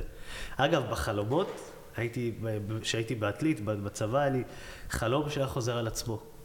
כל הזמן, עד היום הוא חוזר עליו, אני כבר שלוש שנים אחרי צבא. כשאני הולך לים, הולך לדוג, תופס דג, נלחם איתו, מוציא אותו, בדרך כלל זה היה לוקוס, מוציא אותו מהמים, רואה את הכלב שלי חזי. הדג יוצא, אני אומר, בואנה, למה אני הורג את חזי? אני רואה אותו, חזי, יש לי אסקי חזי, אסקי חמוד. מסתכל עליו ואני רואה את הדג שהוצאתי, זה הכלב שלי. וזה היה חוזר על עצמו כל פעם מחדש, והייתי הייתי נסרט, הייתי קם בבוקר כזה בבהלה, וכזה, ככה. וזה חלום, שבדרך כלל חלום שחוזר על עצמו, זה אומר איזה משהו. כן. קראתי על זה, כן. אז כזה, חלום כזה שאני מוציא כל פעם מה- מה- מהמים את חזי. זה קטע, כי... כאילו התהליך של דייג הוא קצירה, הוא רק, אתה רק בקצירה, לא. לא מסכים איתך. לא? לא. אתה יודע, יש לך את ההתכוננות המנטלית של היום לפני שאתה מכין את הציוד, ואתה עושה קשירות שבחיים שלך לא חשבת שתגיע לקשירה שהיא לוקחת חצי שעה, שזה מין איזה כריכה בין שני חוטים. וזה לחקור, וזה לבדוק שהציוד שלך כמו שצריך, וזה להחליף קרסים לדמויים, וזה לצאת בבוקר, וזה לעשות את כל ההליכה הזאת, וזה לחקור את הים, וזה, וזה לגלות, כל פעם אתה, אתה מתמקצע ואתה מבין מה עובד יותר נכון, ואז כשאתה תופס את הדג, אתה לא קוצר אותו, כי אתה נלחם איתו באותו רגע. וזה יכול להיות שלוש דקות שהן מרגישות לך כמו נצח, כי אם עשית את הטעות הכי קטנה, אז יכול להיות שארבעה חודשים עכשיו שיצאת לדוג בשביל הרגע המיוחל הזה שאתה תתפוס דג, שהוא דג גדול, ועשית טעות ממש קטנה, או שלא, או שלא השקעת נכון בקשר יום לפני, הכל מתפוצץ לך. הקציר הוא לדעתי רק בשנייה האחרונה שאתה מוציא אותו מהים. אז יש כל כך הרבה התכוננות לפני, ש, שלכל דבר יש, יש שלב מאוד מאוד חשוב. אגב, ה-state of mind שלך באותו רגע, אם אתה לחוץ, אם אתה לחוץ, אתה לא יכול להיות דייג. אתה חייב להיות בקור, באותו רגע של, של המלחמה. אתה יודע כמה פעמים יצא לי לראות חברים שפעם ראשונה באו איתי לים, או כמה פעמים, ותפסו איזה דג, ואתה יודע, אתה רואה באופי שלהם, אתה יודע, הלחץ הזה לנסות גלגל ולהביא את הדג מהר, ופאק, הוא מפוצץ לך את החוט. אתה לא יכול, אתה לא יכול לאפשר את זה לעצמך, אתה צריך להיות כאילו באיזה state of mind מאוד מאוד... להתחבר לתדר, כן, אתה חייב לתדר להיות, של אתה חייב מה שקורה להיות שמה כרגע. באותו רגע, כי אם לא, אתה תפספס. זה ספציפית ב- בז'ינג'ור. היית מרגיש ב, ב, במקומות האלה כניס כרגע עיבוד אה, מרחב זמן כזה, כן, כן, פלואו כזה, שאתה אחד של- עם ה... רמות של פעם אחת נכנס לי כמה כעסים לרגל, ואיזה דג שהשתגע, ואני גיליתי רק אחרי איזה 20 דקות שיש לי קרס תקועה ברגל. פשוט ראיתי את כל הגרב שהייתה לבנה, הפכה להיות אדומה. אתה לא מרגיש כלום באותם רגעים, אתה נמצא באיזה, כולך ברעידות, אתה, אתה כאילו ב... אתה באיזה סנכרון עם הטבע, אתה כאילו, אני יכול להגיד לך שזאת האנרגיה הימית הזאת, ש, שחוויתי אותה מעל עשור, והייתי שם בכל העוצמות, וזה מדהים שעכשיו אני דווקא מתחבר ל, ל, לאדמה הזאת, ל, ל, עם הפטריות. כאילו, זה. אחרת. זה, זה כאילו, אני עכשיו נכנסתי לכאילו, איזה אבטאר כזה, זה מצחיק, אבל אתה יודע, לאיזה סטאז' כזה חדש, לאיזה עולם אחר, שלא הכרתי לפני. מהמם. בא לי לקראת סיום, קודם כל אני, אני אחבר מה שאמרתי מקודם, את הקצירה ואת ה... אפשר באמת להסתכל על זה אחרת, אני חושב שבפטריות פשוט יש משהו שאתה אתה ממש על כל התהליך. אתה, זה עוד לא נברא, כאילו את הדג, בסוף אתה בא לדג שעבר מסע חיים מסוים, צודק, צודק, צודק. הוא עבר מסע חיים מסוים, ואתה פוגש אותו ברגע הזה כבר כשהוא מוכן אה, לצאת, בסדר? כן. פה בפטריות אתה מההתחלה ועד הסוף מביא אותה לבגרות, כאילו, מאפס, מכלום, מרעיון, מאספירציה, מכוונה. מכוונה לבסוף קצירה, עד, עד הסייקל הזה. כן, זה דבר יותר גדול. לא יודע אם יותר גדול, לכל דבר יש את הזה שלו, כן? אני חושב שגם ל... ל... ל... לדייג עצמו יש את את ההתבוננות שלו, אבל זה אחר פשוט בזה, וזה מעניין לראות שאולי התהליך המלא הזה, כאילו הרמת אכפתיות פתאום שיש לך, והרמת התבוננות, כאילו לא יודע, לא יודע להסביר כן, את זה. כן, כן, אני מבין, אני, אני אני, מבין. מחזיר אותך רגע לים, ואתה אומר, כאילו, רגע, מה אני, כאילו, מה אני עושה פה כזה? אני... אני אנחנו, כן, כן, נראה כן, לי, כן, כן, הבנתי אותך לגמרי. כאילו, דווקא, על, כמו שאמרת, על המלפפון וזה שאתה מתחבר לתהליך ואתה, ואתה מבין מה אתה אוכל, אז זה אחרת. כשאתה אוכל פטריה, אתה מרגיש שאתה אוכל משהו חי? שאלה קשה. אני לא יודע לענות לך על זה. אני לא יודע, אני לא יודע מה זה. איזה תשובה יפה. באמת. איזה כיף. אתה גם תרגיש את זה, אגב, עם הרעמה הזאתי. אתה תרגיש שאתה אוכל משהו שהוא לא... לא ברור. הוא, הוא אחר. אני חושב שזה משהו שהוא מדהים שקורה לי עם כל מיני אנשי קולינריה ושפים שפעם ראשונה טועמים את הפטריות, שהם כולם מסכימים על זה שזה משהו שהם בחיים לא נתקלו בו. וזה מצחיק, כי זה היה קיים כאן תמיד לפנינו, ופשוט אף אחד לא בחר להסתכל על זה. איזה קטע. אה, אה, אני מאוד אהבתי את התשובה שלך, אני רציתי כאילו להגיד לך מה בבטן יותר, אבל זה שאמרת אני לא יודע, זה פשוט תשובה כנה, של, שמאפשרת גם רב-ממדיות, אתה מבין? זה לא, כאילו, פטריות מתקשרות לי, ושוב, מי שחווה טריפים מכל מיני סוגים, אז גם יודע להגיד, זה, זה חיבור לרב-ממדיות, זה חיבור ל... ל, ל לתיאוריות של הפיזיקה הקוונטית. זה, זה להיות בסופר פוזיציה הזאת של הגם וגם. אני גם חלקיק ואני גם אה, גל. אני גם וגם. אני לא... אני, אני מה שאני. ואני יכול להיות כל מיני דברים. אגב, כמו בני אדם. וזה פשוט מה שזה ברגע הנוכחי, וזה... קטע. כן, אני קולט שאני אומר לך דברים ופתאום אתה, אתה כבר כאילו, אם מחבר לך כל מיני... כן, כן, גם כל הדי, כל ה... וזה מה שאני רוצה לחבר רגע לשאלה כזאת ככה לקראת סיום, של... שאלה התבוננות של... מרגיש... זה כל הזמן איזה דאבל ריאליטי כזה שקורה לי תוך כדי שאתה מדבר. אני מאוד מרגיש אותך מחובר לעצמך. אוקיי, תודה. ולא אה, כלוא בהרבה מבנים חברתיים של ככה צריך, אלא יותר במה אני רוצה, במה נעים לי. ודרך הדבר הזה, כשאני מסתכל רגע, אז אני גם מסתכל על הדייק וגם מסתכל על הפטריות עכשיו, מצאת לעצמך מרחבים שהם עם ה-meaningful, כאילו המילה משמעות בעברית היא meaningful, אבל, אבל meaningful, לא meaningful כן, כן, עבורך, והם מביאים לידי ביטוי את היצירה שלך, והם גם מצליחים לפרנס אותך ולאפשר לך מרחב חיים מסוים, והם מביאים אותך ל- ל- להרבה אושר סביבך. כאילו, אתה מרגיש, אתה, נראה לי, יכול להיות שתקן אותי, אני אני, מרגיש שאתה מרגיש שאתה במקום הנכון לך כרגע. אתה בתנועה מסוימת שהיא, שהיא יכול להיות שכל יום נראה קצת אחרת, ולפעמים יש ימים שהם יותר קשוחים וזה, אבל התדר, ה frequency הכללי, אתה כאילו, אתה שם. ואני חושב שגם בדייג היה לך את זה, ממה שאני כן. מרגיש את זה. כן, כן, כן. ואם עכשיו אני מסתכל רגע על חבר'ה מבחוץ, ששואלים את עצמם, מבחוץ, חבר'ה שמאזינים לנו, אני, וזה לא משנה אם זה מישהו בן 40 עכשיו, 35, הייטקיסט, או מישהי רגע שהילדים אולי קצת גדלו בבית ופתאום התפעול ירד בבית, ורגע היא שואלת את עצמו שאלות, או ילד צעיר עכשיו, ש- או ילדה צעירים שמתחילים את החיים שלהם, שואלים, טוב, מה אני עושה? ולא מצליחים למצוא את ה- מה- מה מה שהלב שלהם מבקש, או את המקום הזה. מה היית אומר להם? מה עזר לך אולי, או מה היית אומר לחבר'ה אחרים בהקשר הזה? מה עזר לי? תשמע, אני, אני, אני באמת רוצה לשים את האצבע על, על הרגע הזה שהבנתי אה, איך להתנהל ככה או איך, או, או איך לחיות ככה, אבל אני לא חושב שהיה איזשהו רגע, כי אני, מאז שאני זוכר את עצמי זה היה ככה. אה, אבל פשוט חושב שלהתנתק ממוסכמות חברה זה משהו שהוא יכול לה, לה, להביא הרבה תועלת. אה, לקחת זמן לבד, בלי, בלי, כאילו, בלי הסחות דעת, בלי טלפון. כאילו, תשאל את עצמך, מתי הייתה פעם אחרונה שהיה לך איזה שלוש שעות, בלי טלפון, בלי הסחות דעת, בלי טלוויזיה, בלי מחשב, אתה והמחשבות שלך. כי הרבה פעמים אנחנו בורחים מזה, כי כנראה אנחנו, יש איזה משהו שאנחנו רוצים לברוח ממנו, שהוא לא נעים לנו לפגוש אותו, שזה בטח משהו, זה איזה עצמנו כזה. אז, לא יודע, לנסות לפגוש את עצמך. ב... אולי דווקא בסיטואציות לא נעימות. אני תמיד מרגיש שאצלי אה, הרבה דברים טובים קרו כשהייתי במצבי קיצון לצד ה- ה- ה- השלילי. דווקא כשקורים לי דברים רעים אני אוהב, אה, אני אוהב לקחת החלטות. כאילו, כשאני מתפרק, כשאני בוכה, לבכות, זה משהו שאני מאוד ממליץ עליו. אה, לא, לא, לא, לא לפחד לאבד, כאילו, ולהתחבר ל, לילד הזה, זה גם אולי קצת קלישאתי, אבל אני חושב שהאנרגיה הילדית הזאת היא, אתה יודע, המקור הזה. אני הרבה לאחרונה מדבר על הלהתחבר למקור. סתם התחלתי לראות סדריק, איזו סדרה של הרבה, של בערוץ הילדים. כל הילדות קראו לי סדריק. כן, וואלה. הייתי בלונדיני יותר פעם.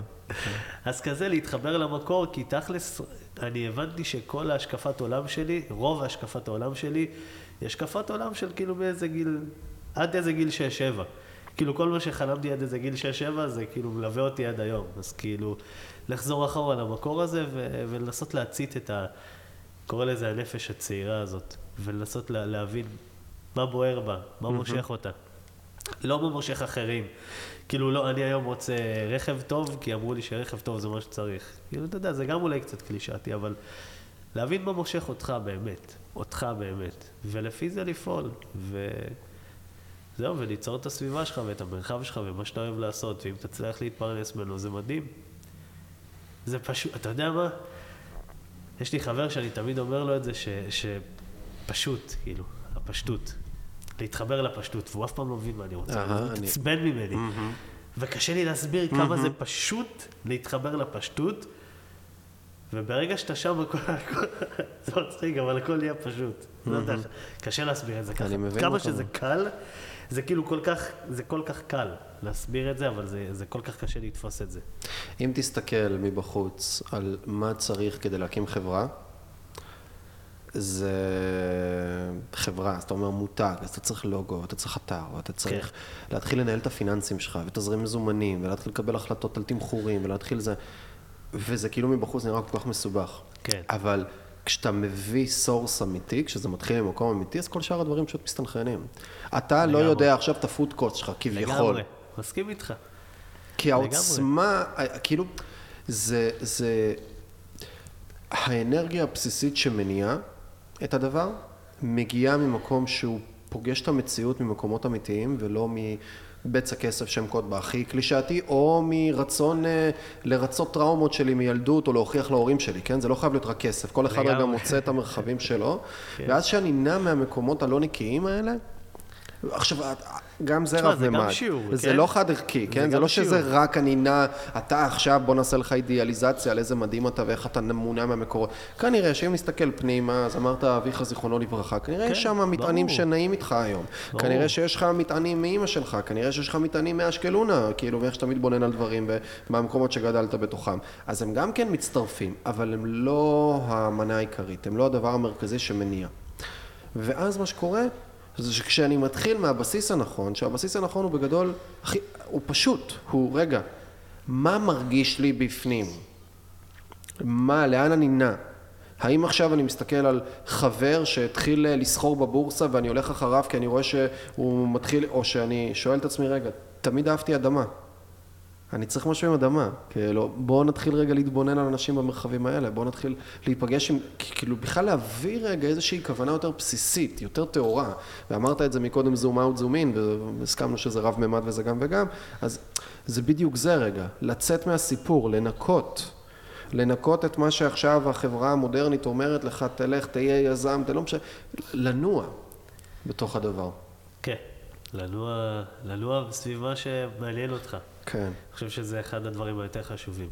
לקום בבוקר, אני, אני תמיד אמרתי לעצמי שאני רוצה פשוט לקום בבוקר כמו שאני קם לדייג. שאני קם בארבע וחצי בבוקר, ואני קם כאילו בלי השעון מעורר. אני קם מה, מה. מהתסביך שאני אפספס את הזריחה. מהפחד. שאני אני לא רוצה לפספס את הזריחה, אני חייב להספיק את הזריחה. כאילו זה, זה כל כך כמיהה כזאת, כמו לקום לפני טיול שנתי וכאלה. איזה מהמם. ואמרתי לעצמי, אני חייב לעשות, הייתי שכיר איזה חודשיים אחרי הצבא, והבנתי שאני לא יכול. כאילו, אני לא יכול להמשיך, אני, לא, אני חייב לקום בשביל לשרת את עצמי ואת מה שאני אוהב לעשות. גם אם זה לא יכניס לי כסף בטווח הקרוב, זה, זה הרבה יותר שווה. כאילו, זה, זה סיפוק, זה, זה נפש, וזה זה כאילו, זה, בסוף זה לא רק כסף, זה מסתכם בעוד הרבה הרבה דברים. וזאת הסיבה שבחרתי בפטריות, כי אני חושב שפטריות זה שילוב של אומנות, של טבע, של יצירה, אה, של אוכל שהוא מדהים, של משהו שהוא בריא, של איזושהי חדשנות, של צבעים יפהפיים. פטריות זה הכל. כן, כן, כן. יש הכל בפטריות, בגדול. כן, וואי, זה, זה הפך, כן, יש הכל בהכל. מה אמרת? זה הופך להיות כזה, אתה יודע, מה? זה, זה, לא, זה, זה, זה גדול, זה גדול. זה, זה, תשמע, לפעמים זה מפחיד כמה שזה... לא מזמן, אגב, אם תרצה לסיום, הייתי באיזה טריפ, שהגעתי לחווה, פעם ראשונה שהייתי בטריפ אה, בחווה, ובדרך ככה היה לי איזה... דיברתי עם ג'ניפר, הבת זוג שלי, נסענו באוטו, ואמרתי לה, וואלה, אולי אני אגיע למעבדה, אני אפתח איזה, את המיקרוסקופ, אני רוצה להסתכל באיזה טיפה, לראות מה קורה שם. עכשיו אני יודע מה, מה קורה כשאתה מסתכל במיקרוסקופ בטיפה, אתה פשוט רואה עולם ענק בתוך טיפה, וזה יכול להיות כאילו, לפעמים קצת מפחיד. עכשיו, כשאתה בטריפ וויזואלים, כן. ועכשיו לראות את כל הזה, זה הפחיד אותי. פחדתי מזה, אבל עדיין הגענו איכשהו לחווה, והיה לי vision שאני אכנס לחדר, אני אראה את הפטריות רוקדות איתי, את הפינקה ורודה, ככה אתה יודע, זזה וזה. ונכנסתי והכל היה נראה לי כזה אפלולי, ולא כמו שציפיתי, ופתחתי את החדרים ואני רואה את הפטריות, ולא היו לי כזה הכי יפות באותו רגע, אבל אז נכנסתי למעבדה, והדבר הראשון שעשיתי זה הוצאתי, יש לי איזה מקרר כזה של מלא מלא צלוחיות פטרי. הוצאתי משם צלוחית פטרי, עכשיו זאת התצורה הראשונה של הפטריה, תחשוב שאתה רואה חתיכת עיגול עם מלא מלא קורים ורגליים. כזה, ממש קורים כאלה אה, לבנים, ואני מסתכל על זה, והיה לי שם איזה שנייה וחצי של... שהפטריה דיברה איתי, לא במילים, ואני לא יודע באיזה שפה, אני לא יודע מה זה היה, זה היה באיזה משהו שאני קשה לי להסביר אותו. קיבלתי ממנה תחושה של תכבד אותי, קיבלתי שם תחושה מאוד מאוד עוצמתית, פשוט החזרתי אותה, התחלתי לבכות, סגרתי את הדלת של המעבדה, אמרתי לג'ניפר, ג'ניפר בואי איתי רגע, היא פחדה קצת, היא לא הבינה מה קורה. ופתחתי שוב פעם את המעבדה ואמרתי לה, תסתכלי מה קורה פה. יש כזה שולחן, שמול השולחן הזה, כמו איזה שולחן ניתוח, שמול השולחן הזה כל מה שקורה בחווה חייב לעבור דרך, כאילו מטר עשרים על מטר כזה. כל הטונות של הפטריות עובר דרך זה. אמרתי לה, תקשיבי, אנשים, בערב שישי בערב, יש אלפי אנשים שאוכלים מהפטריות שלנו, הכל עובר דרך השולחן הזה. דיברתי עם הפטריה עכשיו, היא אמרה לי לכבד אותה. ו- ופשוט התחלתי להתרגש ו- ולבכות ולהבין כמה, כאילו, איזה תפקיד גדול ומשמעותי יש לנו. וזה היה כאילו, זה איזה, איזה תקשורת שאני, שקשה לי להסביר אותה. Mm-hmm. ואגב, זאת הייתה צלוחית פטרי של פטריית uh, פסילוסיבין. Mm-hmm. זה... Mm-hmm. כן, היה שם איזה משהו. משהו, משהו מעבר, משהו מעבר. כן, היה, כן. משהו מעבר. קודם כל תודה על השיתוף, ואני מתחבר. אני... המקום הזה של להפסיק להסתכל אנליטית, או רק אנליטית, וטכנית על דברים, ולהתחיל להביא יראה, וזה אגב משהו שנורא חורה לי, כי שוב, מה זה חורה לי? כל אחד במסע שלו, וכל אחד צריך לעבור את השיעורים שלו ואת הכאפות שלו, ויש תנועה מסוימת שקורית, והכל, כל מה שקורה הוא נכון, בסדר? ועדיין יש קולות של ביקורת, כאילו, אצלי נורא חזקים. ביקורת ושיפוטיות וזה שקיימים, אני מנסה להרגיע אותם ולתת לדבר להיות מה שהוא ולתפוס את הצורה ולייצר את ה-disattachment מזה, אני לא יודע אם אני מצליח להעביר את כל מה שאני אומר עכשיו, כי זה הרבה גיבושים, אבל זה המקום הזה של, רגע, למה מתייחסים כמו שהם מתייחסים לפסיכדליה? כאילו, למה אנשים מסתכלים על ה... קוראים לטריפ רע, טריפ רע? בן אדם שעבר עכשיו מסע, זה לא, לא בהכרח טריפ רע, אולי פגשת את עצמך באמת, הנה, קיבלת מציאות, הנה, זה המציאות שלך. פתאום פגשת את זה שאתה צריך להתגרש מאשתך, כי, כי אתם בזוגיות רעילה ש, שהיא סתם קיימת ואתם בריצוי ותלות, או פגשת עכשיו טראומות מהילדות שלך שלא קיבלו ריפוי. כן. ואתה זה, אז אתה קורא לזה טריפ רע ומנסה לברוח מזה, ומנסים רגע להמם ולהכחיש את הדבר הזה, אבל לא, רגע, יכול להיות שזה מה שהנפש שלך מבקשת כרגע. ו abuse רגע לחומר, של פשוט לקחת וללכת ולהתחיל לטייל איתו ולהיות, ולא לתת לזה רגע את היראה ואת הכבוד של, רגע, מה, מה הכוונה שלי לדבר הזה, ואיך אני מאפשר סביבה סטרילית שתאפשר לי באמת רגע להיות בתוך זה. ואיך שהפכו את זה, לא רק פטריות, כן, אבל כאילו, אתה יודע, אני מסתכל על פטריות בתוך מסיבות, כאילו, זה כל כך לא ה setting. זה, שוב, כל אחד והכל, וזה, ועניינים, כל אחד, כל אחד אה, אומר אחרת, אבל כאילו, אבל זה, ואני דווקא לא בז'אנר חזק של טראנס או טכנו, כל ה... אבל אני מסתכל על זה, אני אומר, וואו, זה, זה, אני עכשיו יכול להיות במרחב עם עוד איזה 200, 300, 400 אנשים באיזה יער עם אנשים שאני לא מכיר, ולחשוף ככה את הנפש שלי? זה כאילו... אני, אני, אני יכול עכשיו, ל, ל, לא יודע, יכול לעלות לי עכשיו איזו פגיעה מינית שהייתה לי בתוך הסטינג הזה. ומה קורה? יש פה 400 אנשים שאני לא מכיר, לאן זה יכניס אותי? זה יכול להכניס אותי למקום עוד יותר חריף. כן. כן. והמקום הזה שאמרת עכשיו, תכבד אותי, וואו, כן, יראה וכבוד. יראה וכבוד וכניעה והתמסרות, בול. ו- ולתת לדבר את מה שהוא אחי. מבקש, ולהיות רגע באיזה תדר שהוא לא תדר כופה, לא לבוא עם האגו, עם האני, ולהגיד לפטריה מה היא צריכה להיות, לא. לאפשר את המרחב ולהיכנע לתוכו, למה שקורה. אני חושב ששם שם עברתי איזה שינוי מטורף, בדיוק במה שאתה מדבר עליו. ובאותו רגע הבנתי שבכל טריפ פעם שיהיה לי, פשוט להגיד, אני חלש, את חזקה, את מובילה, אני איתך, מה שצ- מה שאני צריך לקבל אני אקבל, ו- ו- ושם, ודווקא מתי שהייתי אומר, אה, אני, אני בסדר, אני שולט בסאטלה, סאטלה, אני קורא לזה במרכאות, כזה, אבל אני שולט ואני טוב, והנה וזה, ודווקא שם, וואי, איזה סטירות קיבלתי. אבל כשאני בא מנמוך, הכל, הכל יפה. לאפשר. אגב, לא הכל חייב להיות יפה, יכול להיות שהכל יהיה נורא, כן? הוא לא חייב להיות נכון. יפה. נכון. כי, כי שוב, זה חוזר לשיחה מקודם של הספקטרום, של אהבה, עוצמה, התרגשות, נוכחות וכאב, סבל, הרצון למות ולחנוק את עצמי על כמה אני אפס מעשר בכל מרחב בחיי ו- וכזה, כאילו זה, זה להיות מסוגל להכיל את הריקוד הזה. נכון. של כל הספקטרום הזה. זה לא פשוט. אגב, הטריפ האחרון שלי היה טריפ של מכשפים ומכשפות. ושדות. ש- שדים, כן, שדים ומכשפות, כל הטריפ. רק ש... לא משנה איפה אני מסתכל, 4-5 שעות, מכשפות ושדים סביבי. מסתכל על העננים, רואה מלא מכשפות. מסתכל על הקיר, מלא פרצופים מפחידים. 4-5 שעות, ככה סתם, לא יודע למה. כאילו, אני יודע למה, כן? אני לא, אני לא כיבדתי אותה. היה לי שיחה יום לפני עם אחים שלי, סיפרו לי כל מיני דברים על הילדות וזה, והתלבטתי מה לא לעשות, לעשות. אבל כבר החברים עושים, אני אפספס הזדמנות וזה, לקחתי בכל מקרה, והיא הראתה לי מה היא יודעת. פשוט שלוש-ארבע שעות שאני פשוט פועה בכל, בכל כל מה שאני מסתכל עליו, ואני רק רואה דברים מפחידים. תעצום עיניים פעם הבאה ותיכנע. זה הפחיד אותי. פעם אחת עשיתי את זה, וראיתי איזה פיל עם מלא מלא ידיים, התקרב אליי, איזה שלוש-ארבע שניות, ואז פתחתי עיניים, לא יודע, זה קצת הפחיד אותי. היה לי איזשהו רגע ש... שאני בתור ילד הייתי אוהב לספר סיפורים מפחידים, קצת להפחיד את החברים וזה, להמציא כל מיני שטויות. והיה לי איזה רגע עם הבת זוג בטריפ הראשון, ש... בשיא של הטריפ, שאני יוצא עם עיניים, שם יד, רואה מלא עטלפים עפים סביבי, ואז אני אומר לה, ג'ני, תראי איזה קטע, זה מגניב, תעצמי עיניים, תראי כל מיני דברים כאלה, עיניים אדומות, זה שטויות. והיא שמה והיא אומרת לי, לא, לא רק כלום, ואז אני אומר לה, לא, לא, ג'ני, תני לחושך ולאפלה, להשתלט. אתה יודע, בצחוק כזה, עכשיו פתאום אמרתי את זה, הקול שלי נהיה בהילוך איטי, ואני רואה את החושך והשאלה, החושך והאפלה מתחילים להשתלט עליי. אני רואה שד פותח לי דלת, ולא רציתי להיכנס פנימה. פתחתי עיניים, מהמם, יש לך שם נקסט לבלס לגמרי, כן? ואמרתי כאילו, כאילו שם למדתי באותו רגע לא לעשות את הדברים האלה לחברים, שזה לא מצחיק, ושם התחלתי, אני עשיתי את זה לעצמי.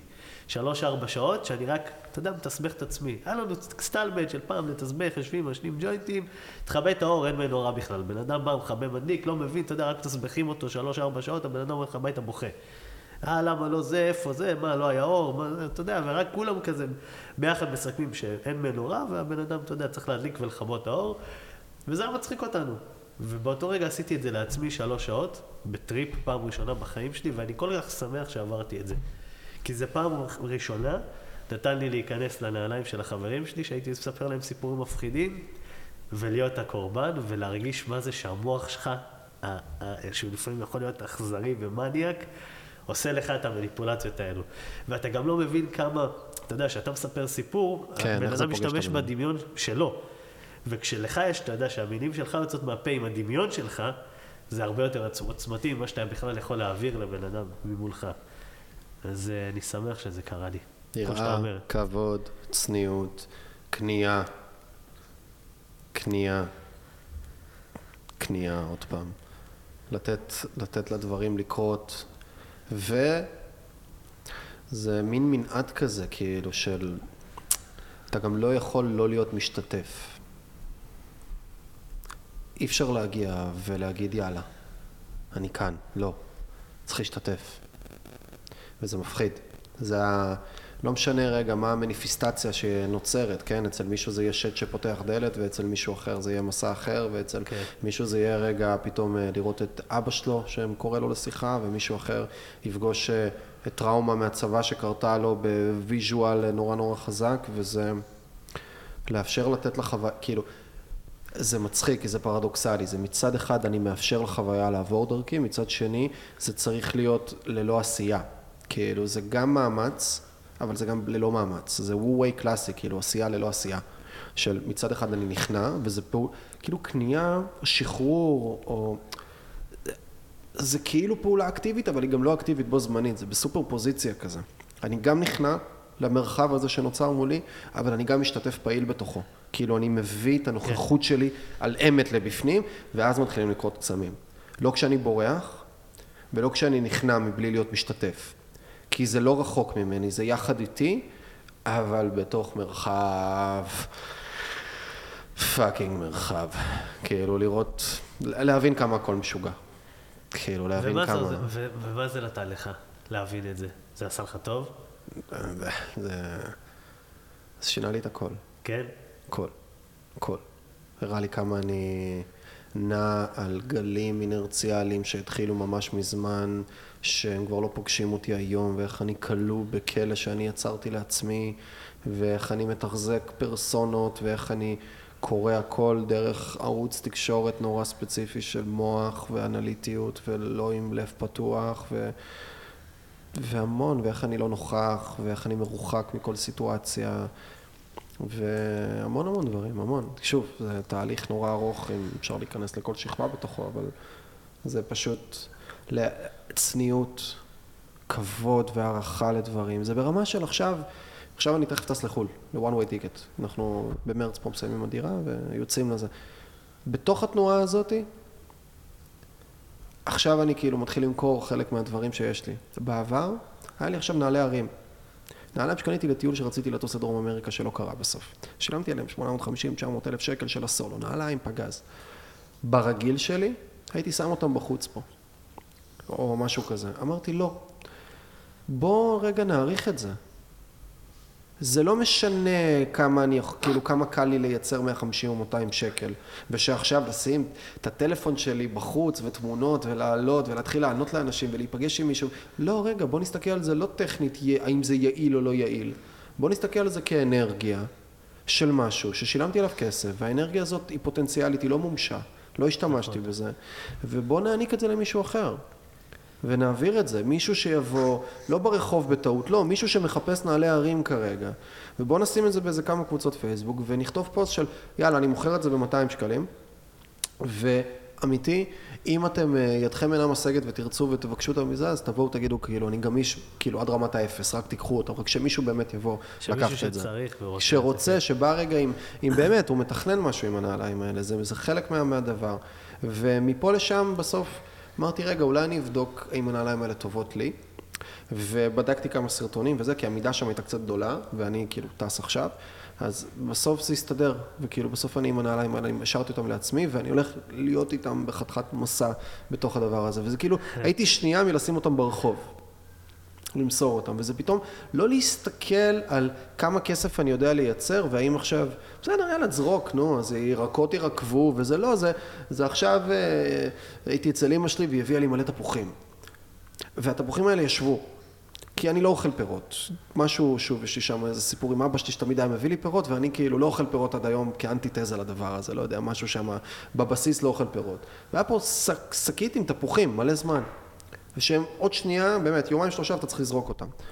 ופעם הייתי זורק אותם. והיום, ועכשיו שוב, אני לא במושלמות שם, כן? אבל היום אני אומר, לא, יש פה אנרגיה, כאילו. אוקיי, אז בוא נסתכל עכשיו ונגיד, יש פה אנרגיה. אז אני אומר לנוגה, נוגה, מה את אומרת? אולי נכין איזה פאי תפוחים? אז היא הגיעה כבר עם כל המצרכים והכינה לבד, בסוף לא לקחתי חלק פעיל בדבר הזה, אבל, אבל התפוחים האלה לא נזרקו. והיה פה fucking פאי תפוחים טעים, ונהניתי, וכאילו, זה, יכלתי גם להזמין בוולט פאי תפוחים. אבל זה לא אותו דבר, זה כאילו להסתכל רגע על... שמעתי איזה משפט באיזה משחקי השף נראה לי או משהו כזה, מאיזה מישהי שאבא שלה אמר לה, היא זרקה איזה משפט של, אצלנו אבא שלי תמיד היה אומר לנו מזה, אל תבזבזו את העולם.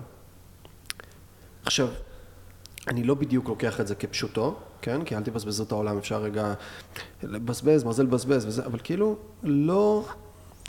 לתת כבוד. לתת כבוד לפאקינג תפוחים שיושבים פה, ועוד שנייה נזרקים לפח ומקבלים אפס כבוד ולא הזינו ולא נתנו, ומייצגים את כל מה שלא טוב בשפע חרטוט, כן? שפע, כי, כי שפע של הרבה כסף זה שפע שהוא חרטוט, הרבה אנשים מבקשים, מזמנים לעצמם שפע בכל מיני תרגילים ומניפיסטציות וקוראו הסוד ושמים לעצמם צ'ק של מיליון שקל על המקרר. כשאני מבקש שפע אני צריך להבין שיכול להיות שהצורה של השפע לא תהיה בדמות הרבה מאוד כסף בעובר ושב שלי. השפע שלי יבוא במיליון צורות אחרות שיכול להיות שיהיה לי מינוס בעובר ושב, אבל אני אהיה בן אדם עם מלא שפע בתוך החיים שלו. כי השפע מגיע אליי לא בצורה של דינרוס בהרצלים. השפע מגיע אליי באנשים, הוא מגיע אליי בדברים סביבי, הוא מגיע אליי באנרגיה. הוא מגיע אליי באנרגיה, וזה כאילו איזה מין תהליך כזה, זרקת אותי לשם, כי זה באמת בכל מישור, אבל זה לא לבזבז את העולם, לא לבזבז את המשאבים מסביב, לפקוח עיניים, לראות דברים בעוד צבעים, לא להסתכל על תפוח כתפוח, לא, תפוח הוא גם תפוח, והוא גם אנרגיה, והוא גם פאי תפוחים, והוא גם הענקה של אהבה של אימא שלי אליי, והוא גם חקלאי תאילנדי שהגיע מאיזה מקום ועכשיו כאילו זה כל החיים שלו וזה מפרנס את המשפחה שלו הדבר הזה וזה חקלאים שאולי גרים במדינת, בארץ ישראל איזה חמישים שנה דור שני או שלישי זה כאילו כל כך הרבה דברים יש בתוך התפוח הזה זה לא תפוח כן, כן, אני מבין מה אתה אומר. זה לא תפוח. זה כי אתה בוחר להסתכל על זה ככה וזה מדהים והראייה שלך היא כל כך עשירה ואם זה מה שהפטריות, אם זה מה שזה פתח, אחי, זה כל כך מדהים. בין היתר, אתה יודע, מיליון דברים, וגם, זה לא אחד או אפס. זה יהיו ימים שאני יותר בתוך זה, ואני אהיה ב... כי מה זה בשבילי? לראות את כל מה שכל דבר יכול להיות. זה להתנתק מסיפורים, זה להתנתק משיפוטיות, זה להתנתק מהסללה ומה אני חושב, זה להתנתק מלדעת. כי אם התפוח הזה הוא הכל בו זמנית, והוא מלא פוטנציאלים והוא מלא דברים, אז אני לא יודע מה התפוח הזה. אין לי סימן קריאה עליו. אני מתחיל לראות מלא סימני שאלה סביבי. והסימני השאלה האלה מאפשרים. הם מאפשרים מרחב. כן. הם מאפשרים יצירה. הם מאפשרים עוד דברים, לא בתוך השגרה. הם מאפשרים בבסיס הכי גדול שלו, ערות ונוכחות. כי אני ער, אני בתוך הדבר, אני מתבונן עליו, ואני משאיר אותו פתוח. אני לא... קיבעתי אותו, כן, שמתי אותו. כן, לא מכניס אותו למגירה. בדיוק. וזהו, וזה תפוח. ואני גרוע בזה, זה, אתה יודע, אני אומר לך את זה עכשיו, אני, אני לומד את זה, זה מסע חיים להנכיח. רק את זה, אתה יודע, זה פרומיל, זה זווית, בתוך מיליון דברים נוספים, כן? בוא ניכנס למערכות יחסים עכשיו, איך אני מתבונן אחרת על מערכות יחסים. בוא נסתכל אחרת, איך אני מתבונן על עשייה אחרת. עכשיו, זה לא גם שאף אחד לא יצא מפה ביאללה, אני הולך לקחת פטריות הזיה ובום, הכל נפתר. לא. לא, ברור שלא. זה גם פטריות הזיה, אני לא אוהב את השם הזה, זה לא הזיה, זה זה- כאילו זה... פטריות תבונה. מדיסין. כן. אני אוהב את המילה, אני אוהב את המדיסין, את המילה הזאת שהרבה שוות תרבויות עתיקות, כאילו.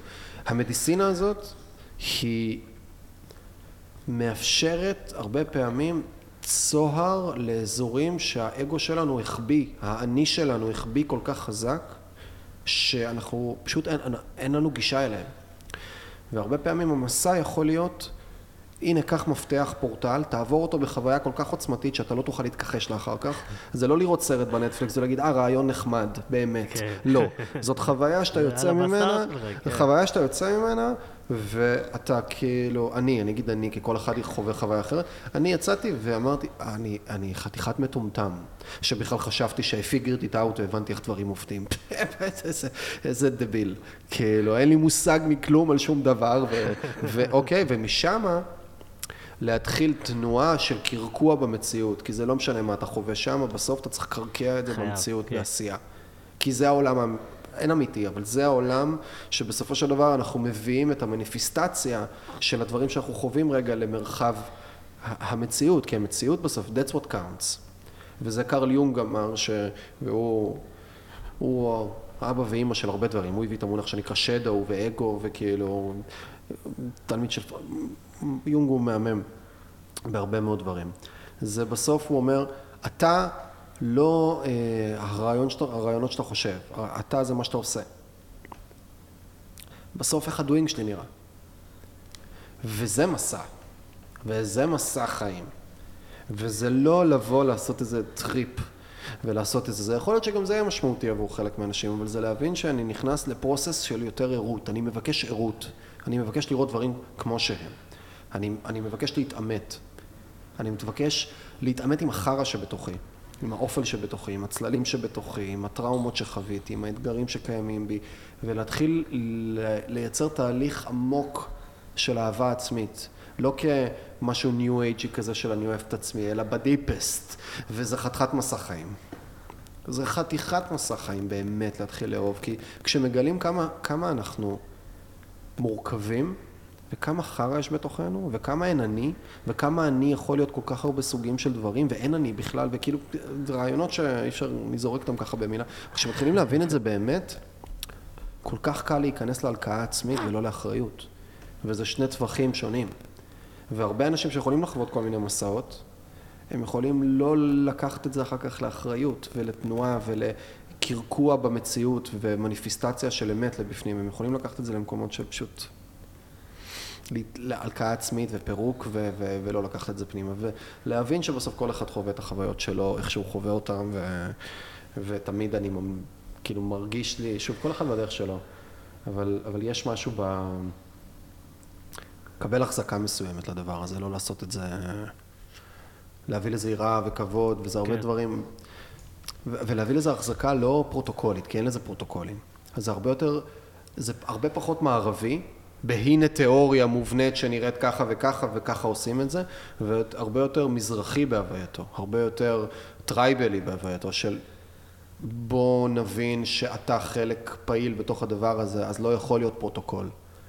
אתה צריך ללמוד את הפרוטוקול שלך. אתה יוצר את הפרוטוקול בול. שלך, כן. אתה משתנה כל כך משמעותי בפנים, שבסופו של דבר אין דרך שמתאימה לך.